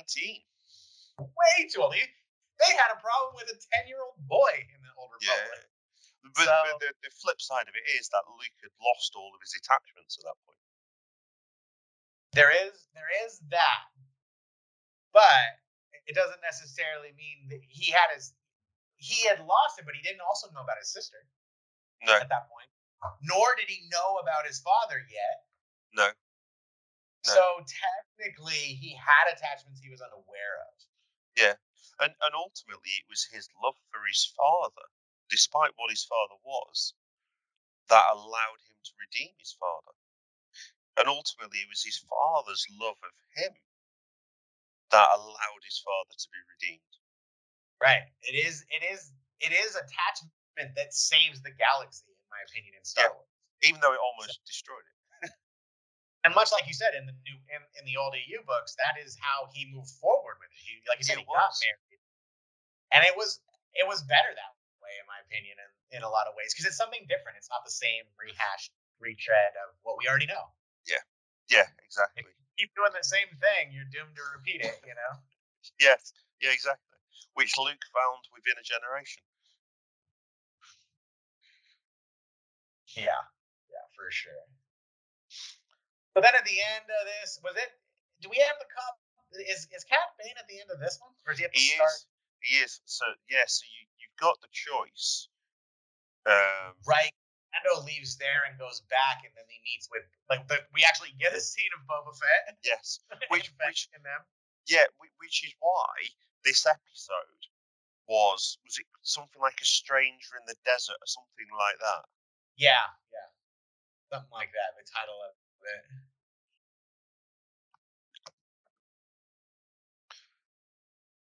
And I think Yeah. the the stranger referred to is Cad Bane. Definitely.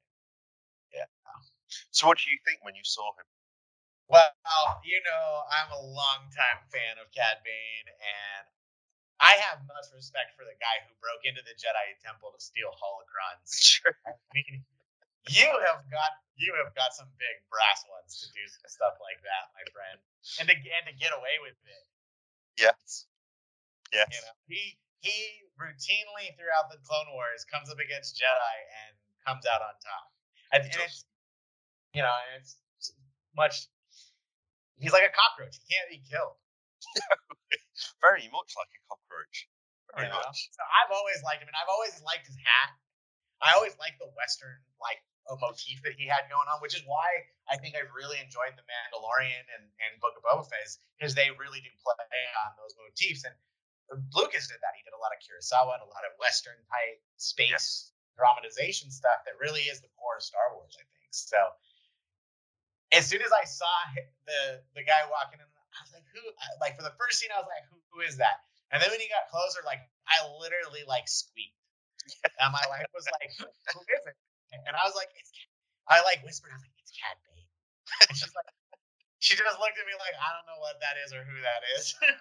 she goes, she just laughed at me, and then. uh sure enough, like when they he got a little bit closer and you could see the vent mask tubes coming out the side of his of his shoe, I was like, it's Cad. I was, Yes. I'm so excited, you know, because obviously we're dealing with Bo- we're we're dealing with Boba Fett, we're dealing with bounty hunters. Yep. So it, it seemed natural to either get a Bossk, uh, uh, IG88, which I mean they already had the model for the IG unit that Mando you know, had in season one. So I was glad that they didn't just reuse that. I'm glad that it was somebody else. It, Yes. You know, it would have been cool had it been Bossk too. You know, because him and Bossk, Bob Boba Fett and Bossk don't get along either. No, So, no. But Boba Like Fett and Dengar do. well, in the original, how did he survive? Dengar's the one who nurses him back to health after Yeah. after he pulls himself out of the Sarlacc pit. Dengar's the taking over the wreckage and saves them, and then that goes into a whole thing. You know, that goes into a whole trilogy, which is a great book. If you haven't read it, The Bounty Hunter Wars, I Yes. highly recommend that book. That that trilogy is very good.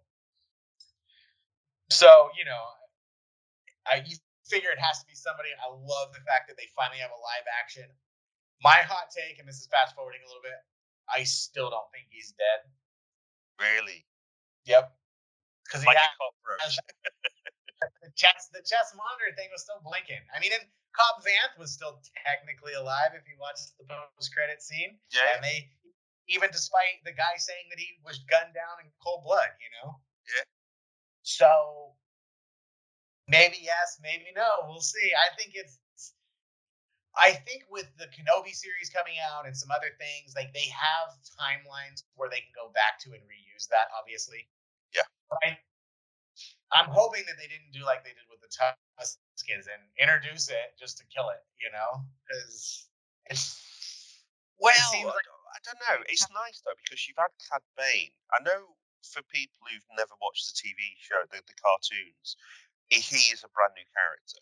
Whereas for many of us, he's been around for a good 15 years now. 2008, the, the Clone Wars were released, so getting on for 15 years now, and you you've got Cad Bane really grew as a character within the Clone Wars. He then appears again in the Bad Batch, so he pops up and, and you see him knocking about. So for me, I don't see an issue with them killing him off there, if, you, if that makes sense. In in a similar way that um, in the movie Solo, um, there is the reference to Aurra Sing and the fact that she died um, because of oh, what was Woody Harrelson's character? Beckett. Beckett. Yes. So Beckett caused Aurra Sing's death, and yeah. I don't I don't mind that they do that almost as closure. That makes sense because it was just a little like, like you still you didn't get to see Aurra Sing. I don't know. I guess you got to see her in very limited specs throughout. And yes, she has a much bigger, like you said in the in the cartoon, she has a much bigger role throughout she several does. different episodes. You know. And so, yeah, I mean, I don't necessarily, I didn't necessarily chuff up against that as much as this. Though this, I bumped up against, and I was like, please don't just have killed him for no reason. Which is why I'm semi hoping he's still alive. I, don't, I don't know if if he is going to die. That's possibly one of the best ways for him to die, to be killed by Boba, given their grudge and how I, much they did dislike each other. I do agree that it is a fitting end, and it is it does tie and dovetail perfectly with the story thus far and mm. their grudge and their and their history. So yes, it was great, but uh, like I said, I love I love Cad Bane as a character, so I definitely just don't. And then seeing him live action, I never thought that they would do that. You know? No, no, I, I didn't think the. I, uh, another question then. So at the very end of episode six, when we're talking about the gunsling, the gunfight at the end, if the deputy wasn't there, do you think Cobb Vanth would have taken him out? We'll never know, right? I mean, they definitely show you in that first scene where he takes out those pikes that are trying to sell the spice outside of town that he's fast, faster yes. than most and stuff like that. So, I mean, obviously, the question then becomes yes, does he win? And if he doesn't win, does he then absolutely die? Because Cad Bane glanced at his shoulder because of the deputy and then outright just like blight, yep. blasts the deputy. So I want to say Cobb Vanth probably. I know people want to say that, but I'm going to tell. I'm going to say no. I don't think he beats. I don't think he beats Cad Bane. Uh, Cad Bane. Cad Bane's in his seventies now, though. Yeah, but he's he, he's a survivor. True, and we don't know the, the longevity of the Duros, so we, he, he might be in his prime of life now, might he? Well, no, I think they. I mean, they. He pretty much Boba Fett pretty much says like that he's old. You know what I mean? Like when they have their tete-a-tete face-off, like he is of, of an older age, but that just goes to show you how ruthless and deadly and survival and how eh. much survival he has in him. Like he survived the Clone Wars. He survived being a bounty hunter for 60 plus, 50 plus years, whatever, yeah. however old he was started. It's not by mistake that he's there, you know? No. No. So I think, uh, as much as I like Cobb Vanth and as fast as I think he is, I think Cad Bane's faster. That's my that's my take. What do you think? You think, you think Cobb Vanth would have got? I think I think yeah, I think Cad Bane's over the hill and I, I think Cobb on on a straight up gun gunfight, the pair of them on their own, I think he would have taken him. It was it was the deputy that distracted him. Cobb Vanth isn't exactly wet behind the ears either. I mean, he's he's yes. he's great. He's he's definitely seen some action. So it would be. I really would have liked to have seen it be a straight up thing. As soon as I saw the deputy come out, I knew I was like, "You're gonna die." yes. Yeah. I was like, that's why I couldn't figure out why they introduced the deputy, you know, in, yeah. in there. I was like, the smallest town. What do you need a deputy for? There's literally like 15 people. I feel like when they showed up in the armored thing at the end, I was like, who knew there was that many people in that town? that was the entire town. Even when he went there, and he's like, I know some people. I was like, there's 10 people. Back to like you said, he said he had enough money, and there's plenty of people who who who are soldiers for hire in the yeah. Star Wars universe. Yes, yes. And we've seen loads of them. we have. We have. Uh, so yeah, I mean, I'm definitely glad Timothy Olyphant's character's not completely dead, as we found out in the post-credit scene. He's in Yep. Boba's bacta tank, getting recouped, and the guy Uh, who mods, yeah, the guy who modified Medic Fennec Shand and uh, in the mods is is going to town and going to work on him. Ki- I don't. I, But- I was, I was going to say, can you remember from the 1980s there was a TV show called BraveStarr, Uh, and he was he was a marshal. He was on a he was on a planet in in out, out in space, and he was on he was a a um. He, he was dressed as a Native American, the way he looked and everything. He was Native American, but, he, but he's very much a, a marshal the way he was dressed, and he had a robot horse. Um, and for me now, this the way the way Cobb Vanth's going, he's going to become this this almost like hybrid robot man marshal. I guess, and that's kind of what I'm wondering. Like, what exactly does he need to be modified? He was shot in the shoulder of all places. I feel like some bacta would have fixed that. Yes, definitely, definitely. And not But you can't get you can't get in between a man and his mod, can you? no, no, and I'm not to make you feel old, but like the reason that I probably don't remember this because I wasn't born until 1985. Yeah, there you go. So I wasn't even really cognizant of television in the world till the 90s. I remember very few things from the early 80s. I say it's the 80s. I'm not going to have a quick look to find out when BraveStarr came out. I don't. Yeah, I've never heard of it. I'll have to look it up. Oh, it, oh, it was it was well. I have this this recollection. It was great. It might not have been. It might have been absolutely trash. To be, But- re- to be fair, I've done that on a few shows that I have fond memories of as a kid, and then I go back and watch it, and I'm like, this is this is garbage. Like I can't watch this anymore. This did not age well. Yeah, I'm just okay. So 65 episodes from 1987 to 1988. So it is 80s. I was yeah, but I was only like three. I was only like there two. Yeah, Uh, I was only like two and three years old, but I can look at them. Screens don't do well on the screen. No, screen. no, I know. Just it, no. I was hoping to try and get uh, forget that. Great podcast in here, kids. Dave showed me his phone of his. Uh, But we both got backgrounds on our backgrounds, so he can't see. do. So then we firmly get into episode seven, which is you know the last stand uh, uh, at Mos Espa. Yes. You get a very Butch and Sundance. Uh, you get a very Butch and Sundance moment with Mando and, and Boba Fett in that bar when it's just the two of them, and he's like, "Well, I guess you're gonna be going now." He's like, "No, I'm I'm committed, man, to the end." Yeah. So- Yeah. I. I think for me, I, I, of of all the of the episodes at the back end of this, despite everything that happens in this last episode, it's my least favorite of the three. it's funny because a similar feeling. Like I had a great time watching it. It was fun to watch. But in terms of like story progression and in terms of having issues with things, there was definitely more to this episode. Like certain things, like I, I felt like I, I honestly feel like they should have waited for Grogu to like Grogu should have like come in on an X-wing during the battle and like crushed one of those like massive droid things. And he did take one out, and then, I mean, there was some of that, but it's just there was parts of it that I felt could have been better. And like, there's that part where like the mods and the town people are like hiding behind a wall, and it's like shelling the wall, but the wall doesn't disintegrate. And then Oh. later, the Rancor throws it into the wall, but yet the whole building comes down. So like, there's questions again of power, power, Yeah, power. it- It seems. it, I don't know. It was yeah. It was it was it was for me. There was lots of there was pacing issues in this last episode, Yeah. but then there was there was just poor decisions. It, it's things like um, so when Fennec Shand goes off to save the mods, so she jumps on that mass, that speeder bike.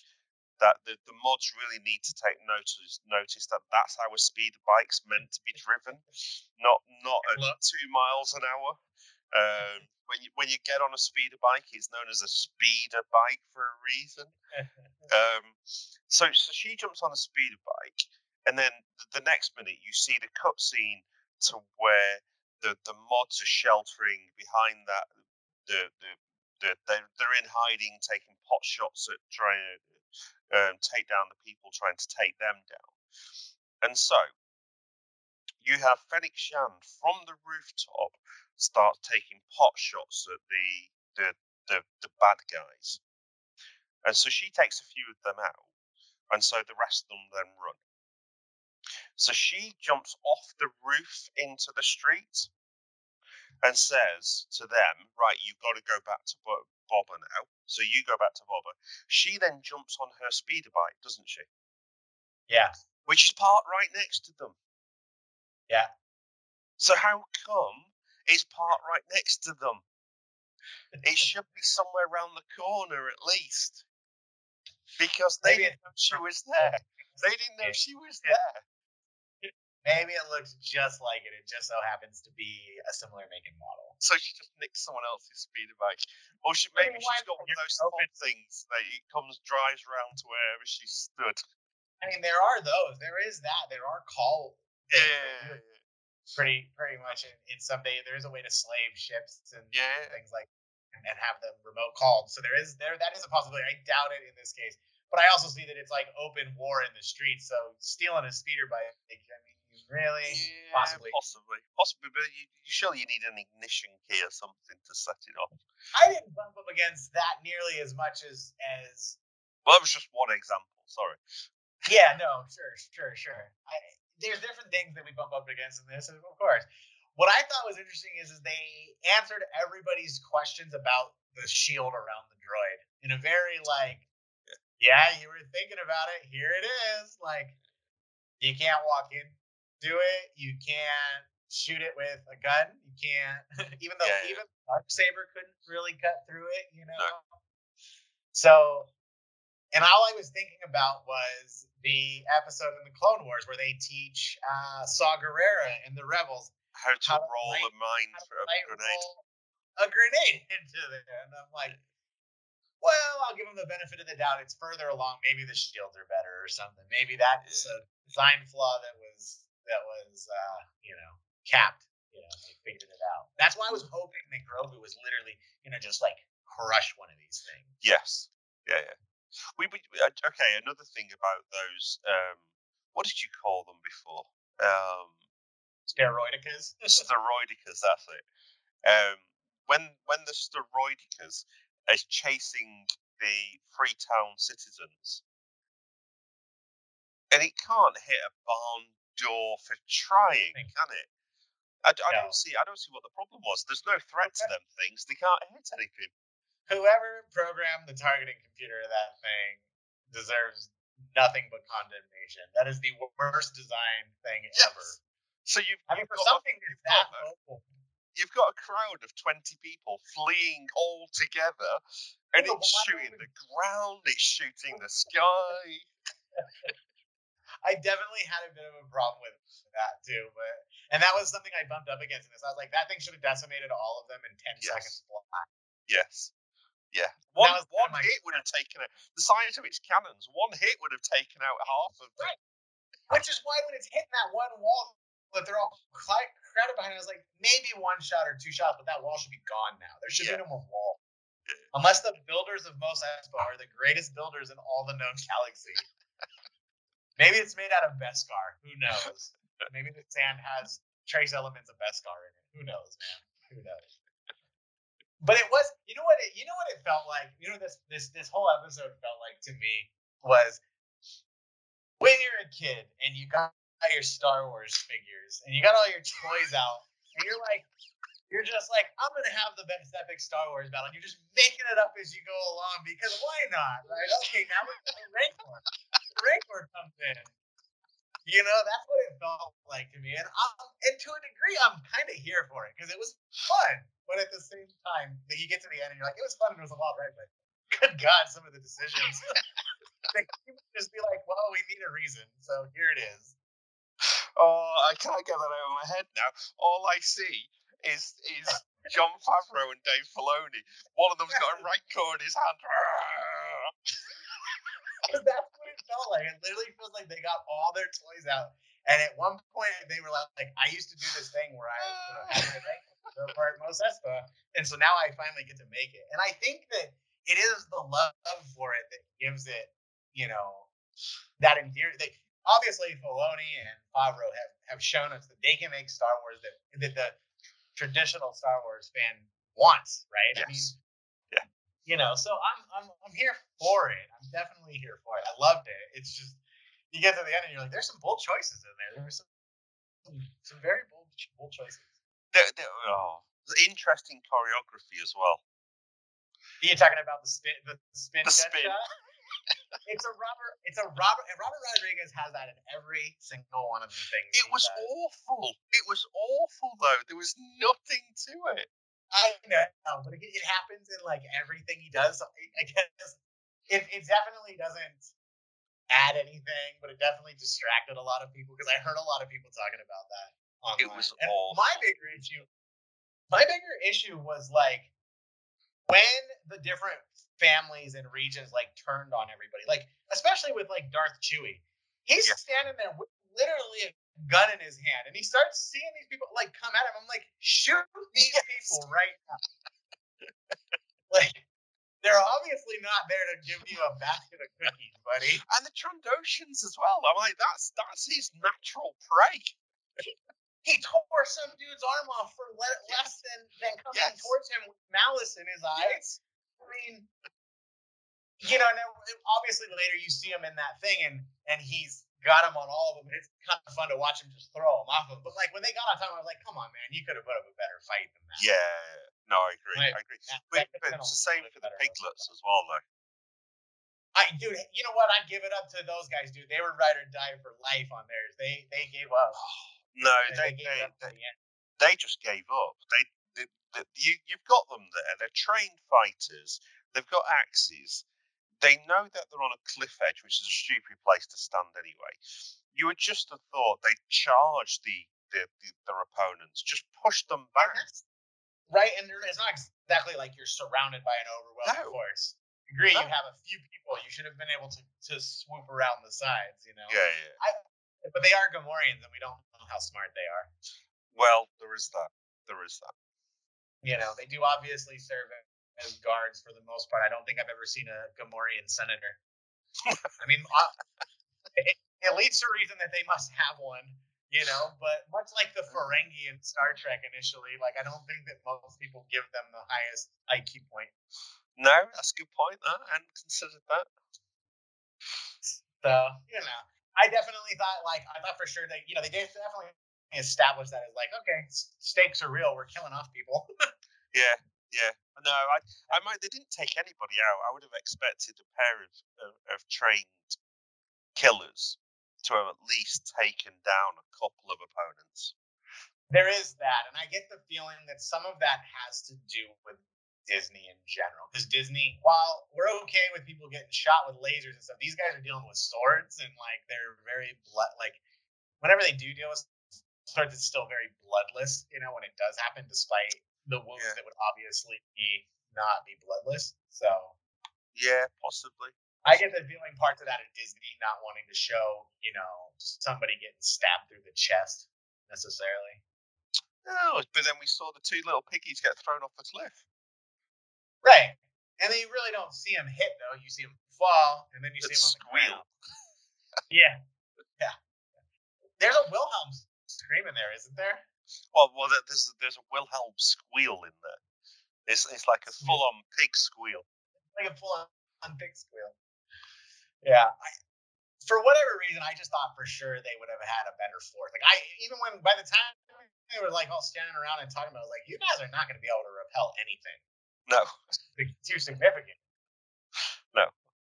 You know, and as much as it was fun to watch two Mandalorians come in on, on jetpacks and fight, tactically, I have to question why they just stand out in the middle and get shot with blaster fire. We've talked about this before. How much blaster fire can it can it stop? we thought obviously every shot that ever hits them.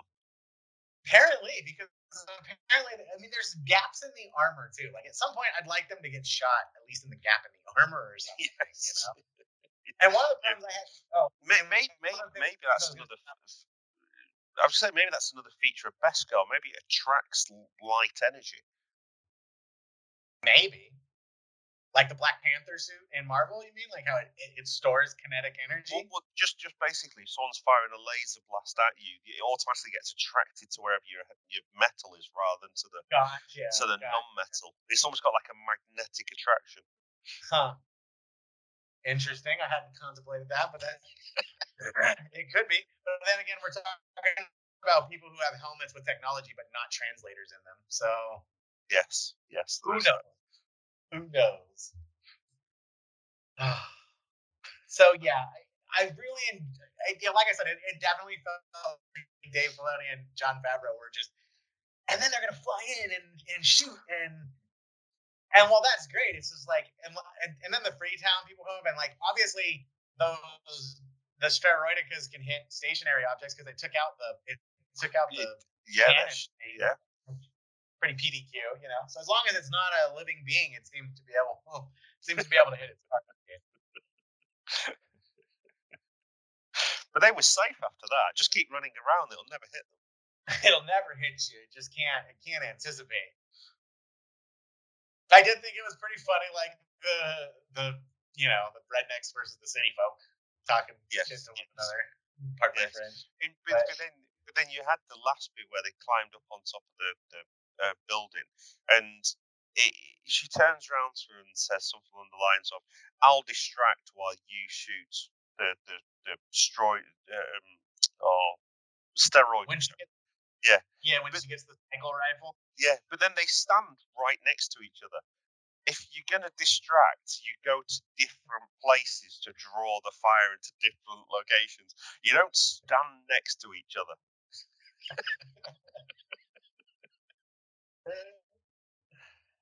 But then, of course, you know, we get the scene everybody really wanted. We got we got uh, the, or we got Boba Fett riding a Rancor. Like, I guess I, you, I guess you kind of I don't know why I was so, so surprised because obviously that was the whole point of the conversation he had with Danny Trejo's character right, when he first Yes. got him. Yes. You know, but I was like a little kid. I was like, yeah, I was like super happy to see it, even if it didn't really make sense to me why you wouldn't get your ship Yes. and come with lasers Yes. and, and mines that can detonate. You know, Yes. but Yes. I did think it was. I did. I do definitely think that it helps the myth of Boba Fett and him as a and as being like people being like, oh yeah, that dude's got a rancor at home. It will like, sell. It will sell more toys for sure. Right. For sure. because everyone's everyone's already got Slave One or the ship that uh, has no name. Everybody's already got that, whereas nobody has a Rancor. So everyone now wants a Rancor. And everybody should. They're they're wonderful creatures, as we found out. They're very loving and stuff. Well, there was um, just before Christmas, the you know the way that HasLab releases their special item that goes on to almost like a crowdfunding, like the the Mandalorian um, Razor Oh, Crest. right, like the Razor Crest you got, Yes, and yes, it's, it's almost like a Kickstarter, right, ahead of time? yes, yes. Okay. So they did a Rancor, Black Series Rancor, Hmm. for about three hundred pounds. But Black Series, you're probably looking at what a foot and a half tall, maybe. Yeah, it's big, right? They're not exactly little small action No. figures at that point. No, And you're paying at also that price because obviously the sculpting is is a much higher quality. It's a better mold, right? Yeah. And they're limited, aren't they? They are limited. They're limited to only people who back it. Um, Really? Are So- they, is that the way it's for yeah. all the blacks? No, no, just the HasLab stuff. Just the HasLab stuff. Okay, because I know you collect quite a bit of the Black Series stuff. Yes. I've seen your posts in the the stuff. It's, that's definitely not something I've seen them and they look cool, but it's just not something I can ever I can't afford, right? Well, but Or- that's just nor do I have the space.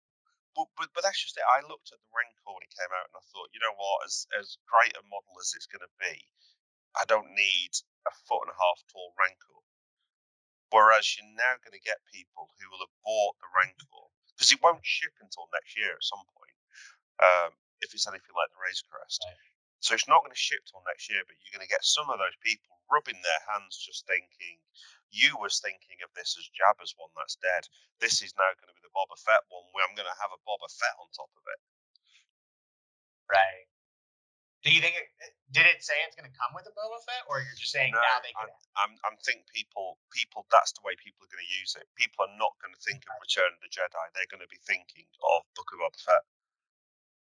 Makes sense. Is it? But does it? Did they say specifically it's it's one or the other, or they just No, no, because it was released. Um, the the kickstarting thing that they did was back in October, November, so it was before Book of Boba Fett Oh. came out. So no one had any idea about it. And one one thing. I've really noticed this season, because of the Mhm. things that we've seen, because because of me being a collector and, and having having an interest in the collectibles, um, one thing I have noticed repeatedly as things have happened because of all the callbacks to, to previous, the Easter eggs to previous um, Star Wars merchandise and Star Wars episodes and what have you.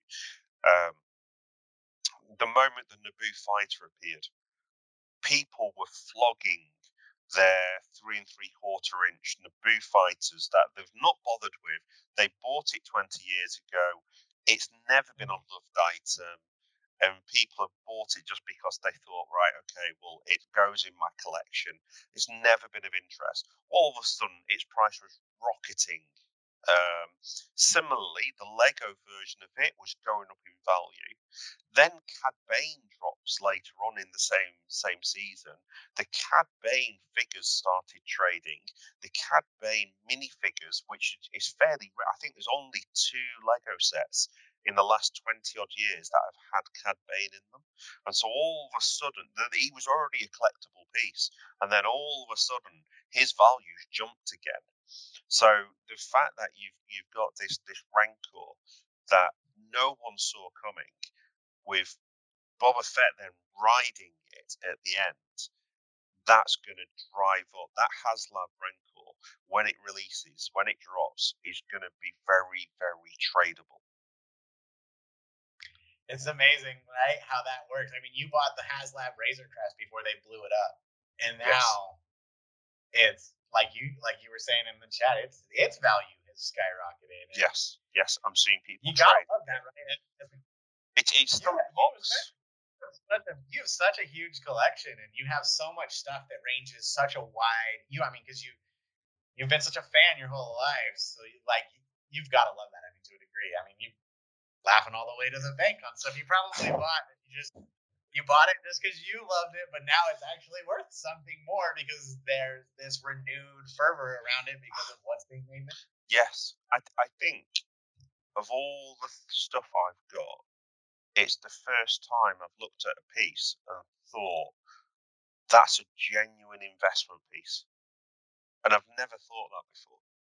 It's still in the box, and I don't know what I'm going to do with it at the moment. It's going to sit in its box. It's never been opened.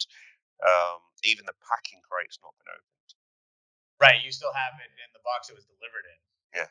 Yeah.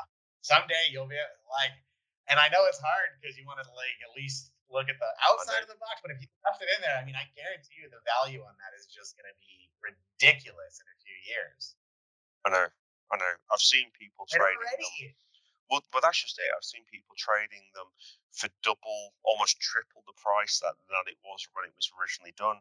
I've seen people because it came with a couple of carded figures, um, a Jawa, off-world Jawa leader, I think, and Grogu. And I've seen people trading those cards for a couple of hundred quid.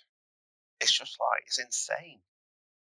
I'm glad you said something about a Jawa because it just broke something loose in my head. How did we not mention the fact that Peli dated a. Jawa? and although I love the term Jawa new, Yes. Yes. That was hilarious to me. So, do you think they will ever show us what a Jawa looks like underneath the robe? She said they're furry. Yes. Um, I'm not sure I want to. I yeah. I always kind of like the mystery of them. I mean, they got eyes that glow, and you can't see any other part of them, and most of them is covered. So Yeah. It seems very odd to me that any humanoid species would be compatible with that. But hey, I'm not gonna I'm not gonna Yeah. it. Yes. Eh, don't don't judge. But I'm glad you mentioned Jawas because I've I, I completely glossed over that when we were talking about that. So we get to the end of the battle, and for the most part, everything is safe inside. But then, well, obviously, you, know, Peli shows up with Grogu on the scene. I did you think Luke was in the X-wing, or did you know it was Grogu?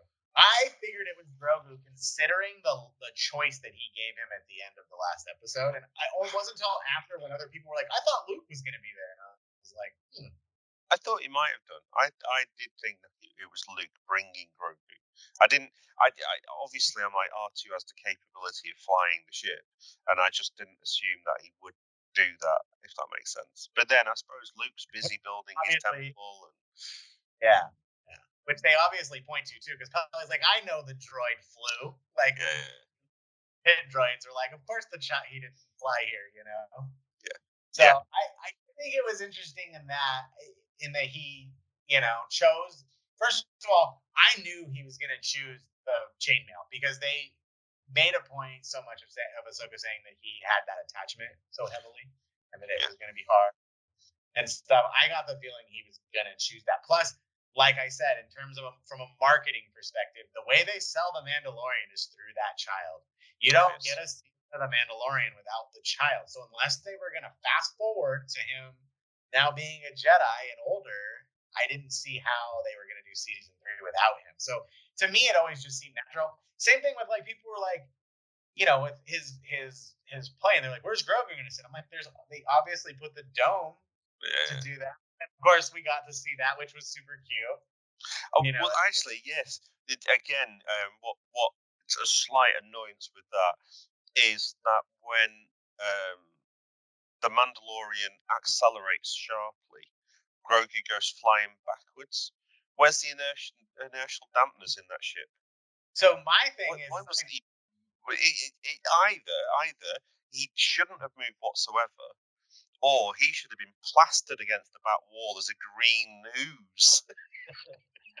I get the feeling that while it maybe has inertial dampeners because of how much of a hot rod it is and how much it's been stripped down. I mean, like they basically point out the fact that it's an unregistered starship that was handmade before they were registering starship holes. Like yeah, yeah. I just figured that the inertial because they talk about that in in in some books too, where with ships that are really fast, where when they punch it, they talk about how the inertial dampeners initially had like stuttered and then caught up. Yes, yes. So I just kind of paste it as that is that the inertial dampeners couldn't completely compensate for the extreme amount of force, which is why he wasn't a puddle of goop, but why he did kind of move backwards in relative to Okay, space. fair enough. I'll, I'll, So I'll that- go with that. But but before we get to the very end and, and wrap all this up, because I know we've been at this for like two hours and almost 15 minutes here, so we're we're coming around the bend. We finally get to see Fennec Shand actually prove to the rest of the Star Wars galaxy that she's a master assassin. Yes, What'd you think of that scene? that was pretty brutal.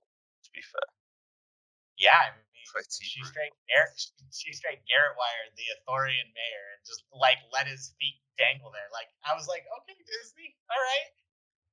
Yep, yep.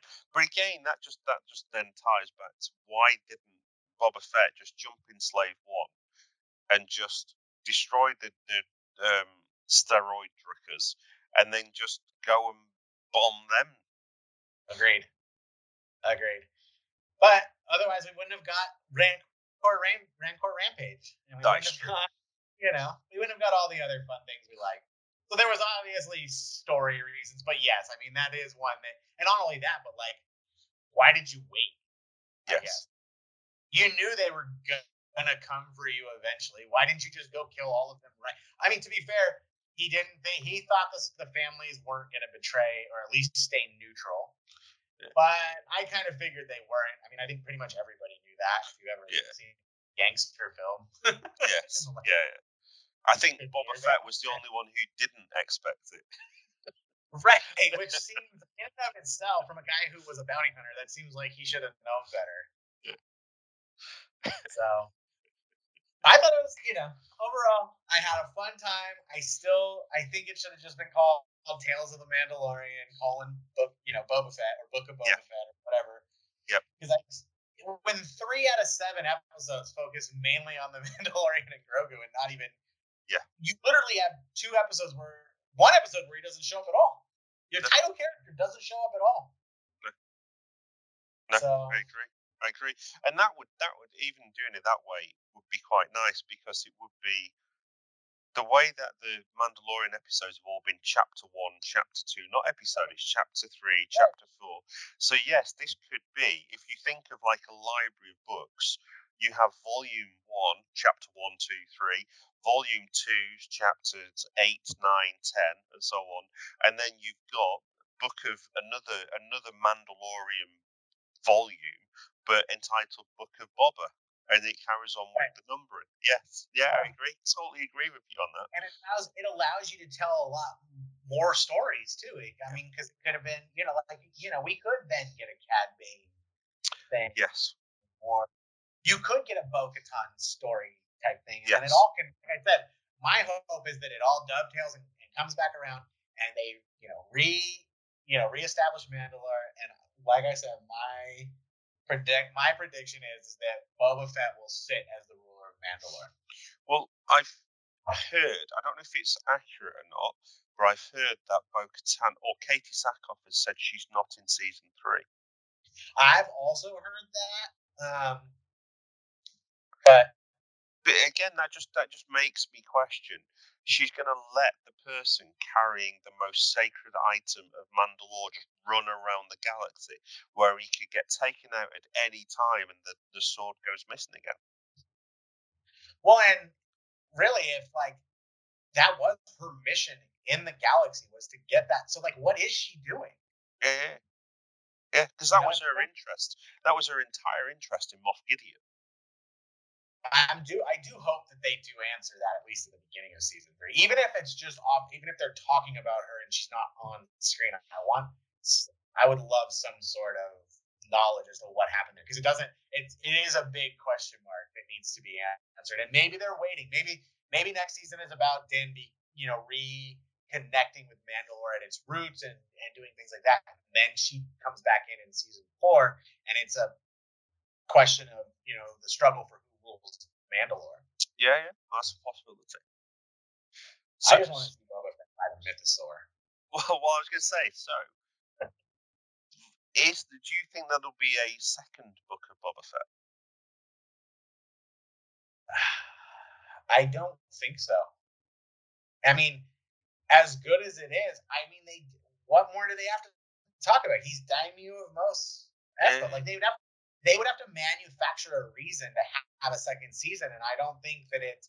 Do do I think they will? Probably because it's Disney and if it, it was it, at all moderately successful, yes, they probably will. Do I think that they need to?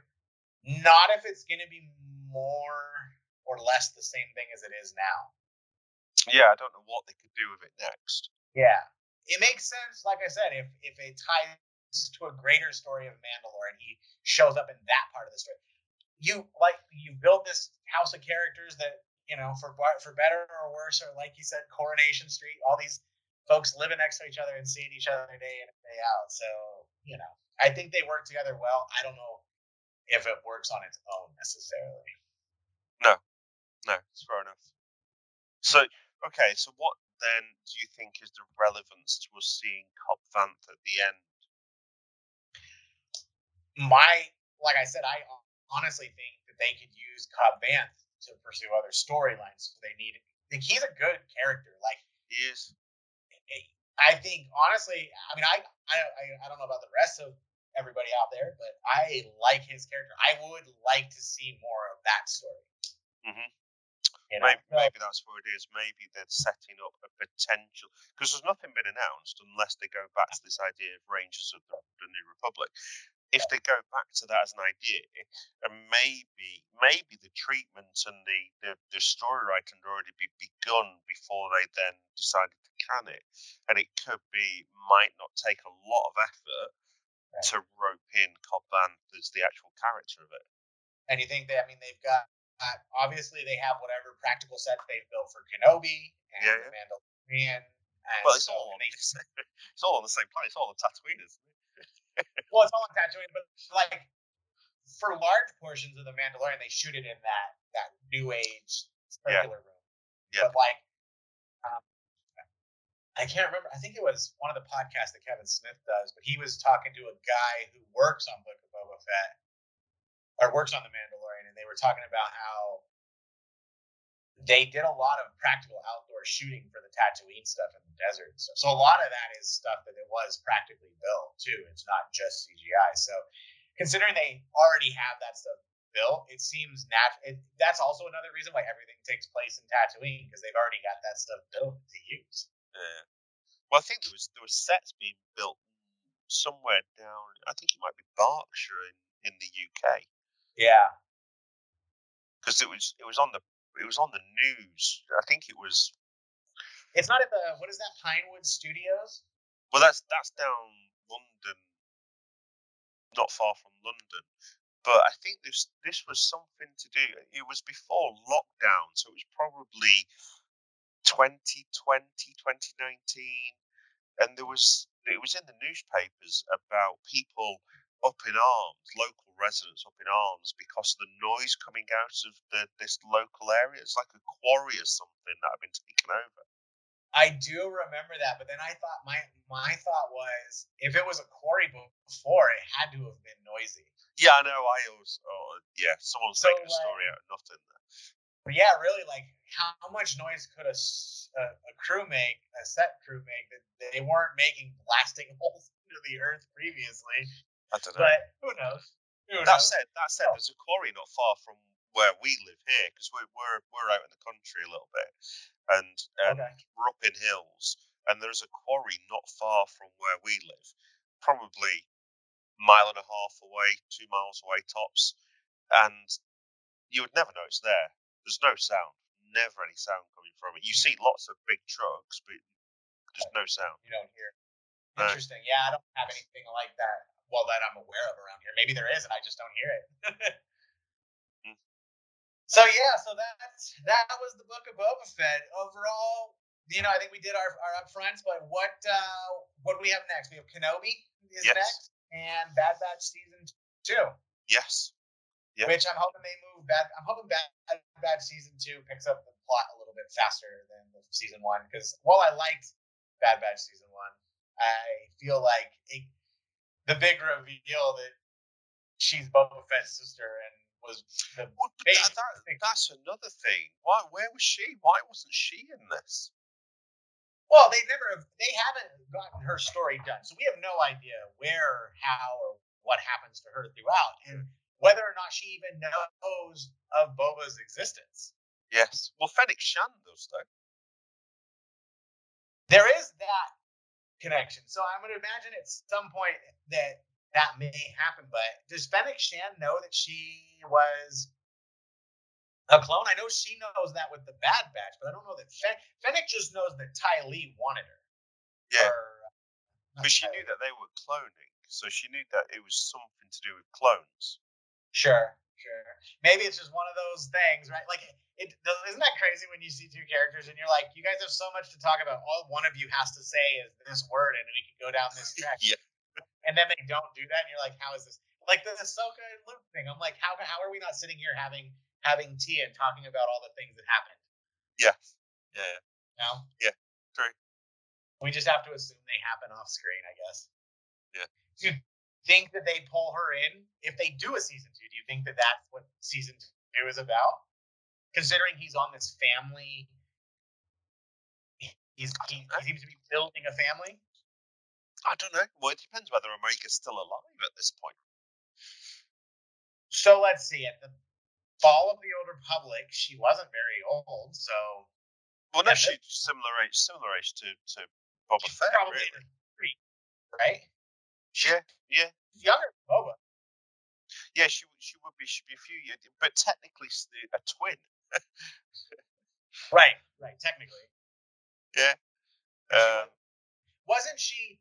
To be fair, though, she was. They used the same gene therapy they use on the Bad Batch to make her, but she was like the culmination of that research, right?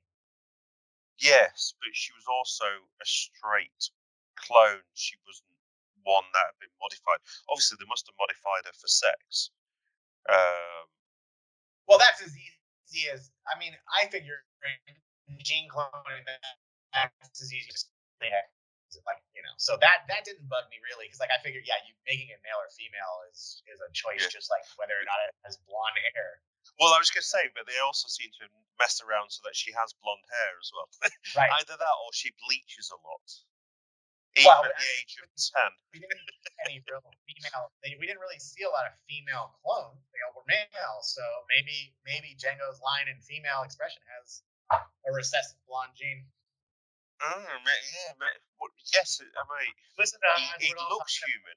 He looks human. It doesn't mean he is human. Right. Well, I mean, and that is a question, right? Because you have what are basically referred to as humanoids, right? There's people who Yes. have a basic build up human, but aren't necessarily human, and you never can tell the difference between them. Well, well hu- hu- humanoid is anything that's that that's has bilateral symmetry, two arms, two legs. That so so even like Duros are humanoid, a Wookiee is humanoid. They're just not, is human. yeah, but they're not human. They're not human. Whereas humans are referred to as humans. It's true, but like in the books and stuff, like Corellians, like they refer to themselves as Corellians. They do. They're it's almost- different than like other humans. Yeah, Which I always but then so, so are Mandalorians. right? Because it's a it's a it's a type of thing. It's always very interesting to me why the way in which those lines are drawn. Yeah, so so that would almost like lead you to suspect that even though you've got Rodians and Bothans and Twi'leks, they they their species is not dependent upon the planet they're from. So you must have Corellians who are Twi'leks. And they would still refer to themselves as a Corellian. What what it's almost it's almost oh god. So it's almost a case of asking someone, so what's your nationality? Or I'm Corellian, Right. that's my nationality. Versus right versus yeah, yeah, yeah, Species. yeah. versus a species. Huh. So if I if I was born on Corellia, then I'm Corellian, whether I'm a Twi'lek, whether I'm a Rodian, or whether I'm human. Right. You're still technically a human Corellian, a Rodian Corellian. Right. Okay. That's a good way to like to look at it. That's a good way to look at it. All right, let's bring this home. What did you think overall? We'll, we'll recap. We'll give our final thoughts. Go ahead, Dave. I enjoyed it. It wasn't what I expected it was going to be, um, but that isn't a bad thing. Um, was it brilliant all the way through? Possibly not. Um, I do think there were pacing issues at times, but overall, seven episodes and uh, it was enjoyable. I liked it. It's it's it's the type of Star Wars that we want to see. I'm in most agreement with you there. Like I definitely had, like I said at the beginning, I had a fun time. I definitely agree with your your the issues of pacing and stuff, but I I find it very interesting. If you would have told, you know, ten year old Justin that there would be a Boba Fett TV show and a Mandalorian TV show, and that you would like the Mandalorian show better than the Boba Fett show, I don't think he would have believed. But Especially just like oh, I loved Boba Fett as a child. I had Boba Fett action figures. He was like one of the action figures I did have as a child. So for me, like I thought hands down, I would love all of it and just be able to look past all any and all blemishes. But there are parts of the, this that I'm just like, yeah, that doesn't really fit or work. And I I hope that if they do a season two, that they do a little more to make it a little, little bit, I don't know, more cohesive, I guess. yes, yeah, it was bitty. It was bitty in times. Yeah. So, all right. Everybody. So we've been going here for two and a half hours. I think we've broken the mold for the longest episode. Is that the longest episode now, Dave? Uh, you and I seem to be the longest episode. Yeah. So, so I, I've got on on the clock that I can just see up in the top corner. It's been recording for two and a quarter hours. So we probably had about 10, 15 minutes at the beginning where we just had a bit of a chat, and yeah. then then we got into recording. So it's been going for about two and a quarter hours now. Well, however long it is, we're glad that you guys can listen to it on podcasts and you can start and stop at your leisure. But as always, we thank you for your time and for joining us. And we look forward to the Kenobi series and the second season of Bad Batch and all the other Star Wars news and stuff that's hopefully going to be coming out here about new projects and things. Any last words, Dave? No, thank you very much for listening. Um, if you've stuck with us for the, the, the, two hour plus, thank you very much. Um, feel free to, to comment, tell us what you think. Um, I know that we've, we've got some very good and very loyal um, um, friends on Twitter um, who who often comment around our recordings, who even push out that our, our, recordings have dropped ahead of us actually saying that we've done a new recording. So thank you very much for that. We do appreciate the fact that people give up their time and listen to us. We talk absolute nonsense all about Star Wars. That's all we do, and we enjoy doing that. And it's just like a bunch. We are a bunch of mates. We're just a bunch of mates who enjoy Star Wars and talk about Star Wars. But it's nice that other people actually enjoy listening to us. So thank you. Yeah. yeah. I can I'll sit around and talk about this stuff with anybody who will listen, and it, I definitely I'm thankful that there's people out there who, who want to listen to it, and uh, the engagement's awesome. So thanks everybody. That is all for this week's episode. We are the Jedi Council. If you'd like to know more about us, you can check us out at our website, the-jedi-council.com. You can find us on social media on Twitter at the Jedi underscore council, on Instagram at the underscore Jedi underscore council underscore TJC, on Facebook at TJC the Jedi Council, on SoundCloud at the underscore Jedi underscore council, on YouTube at Jedi Council, as well as your favorite podcast player. Thank you for listening. We appreciate you spending your time with us, and remember, the Force will be with you.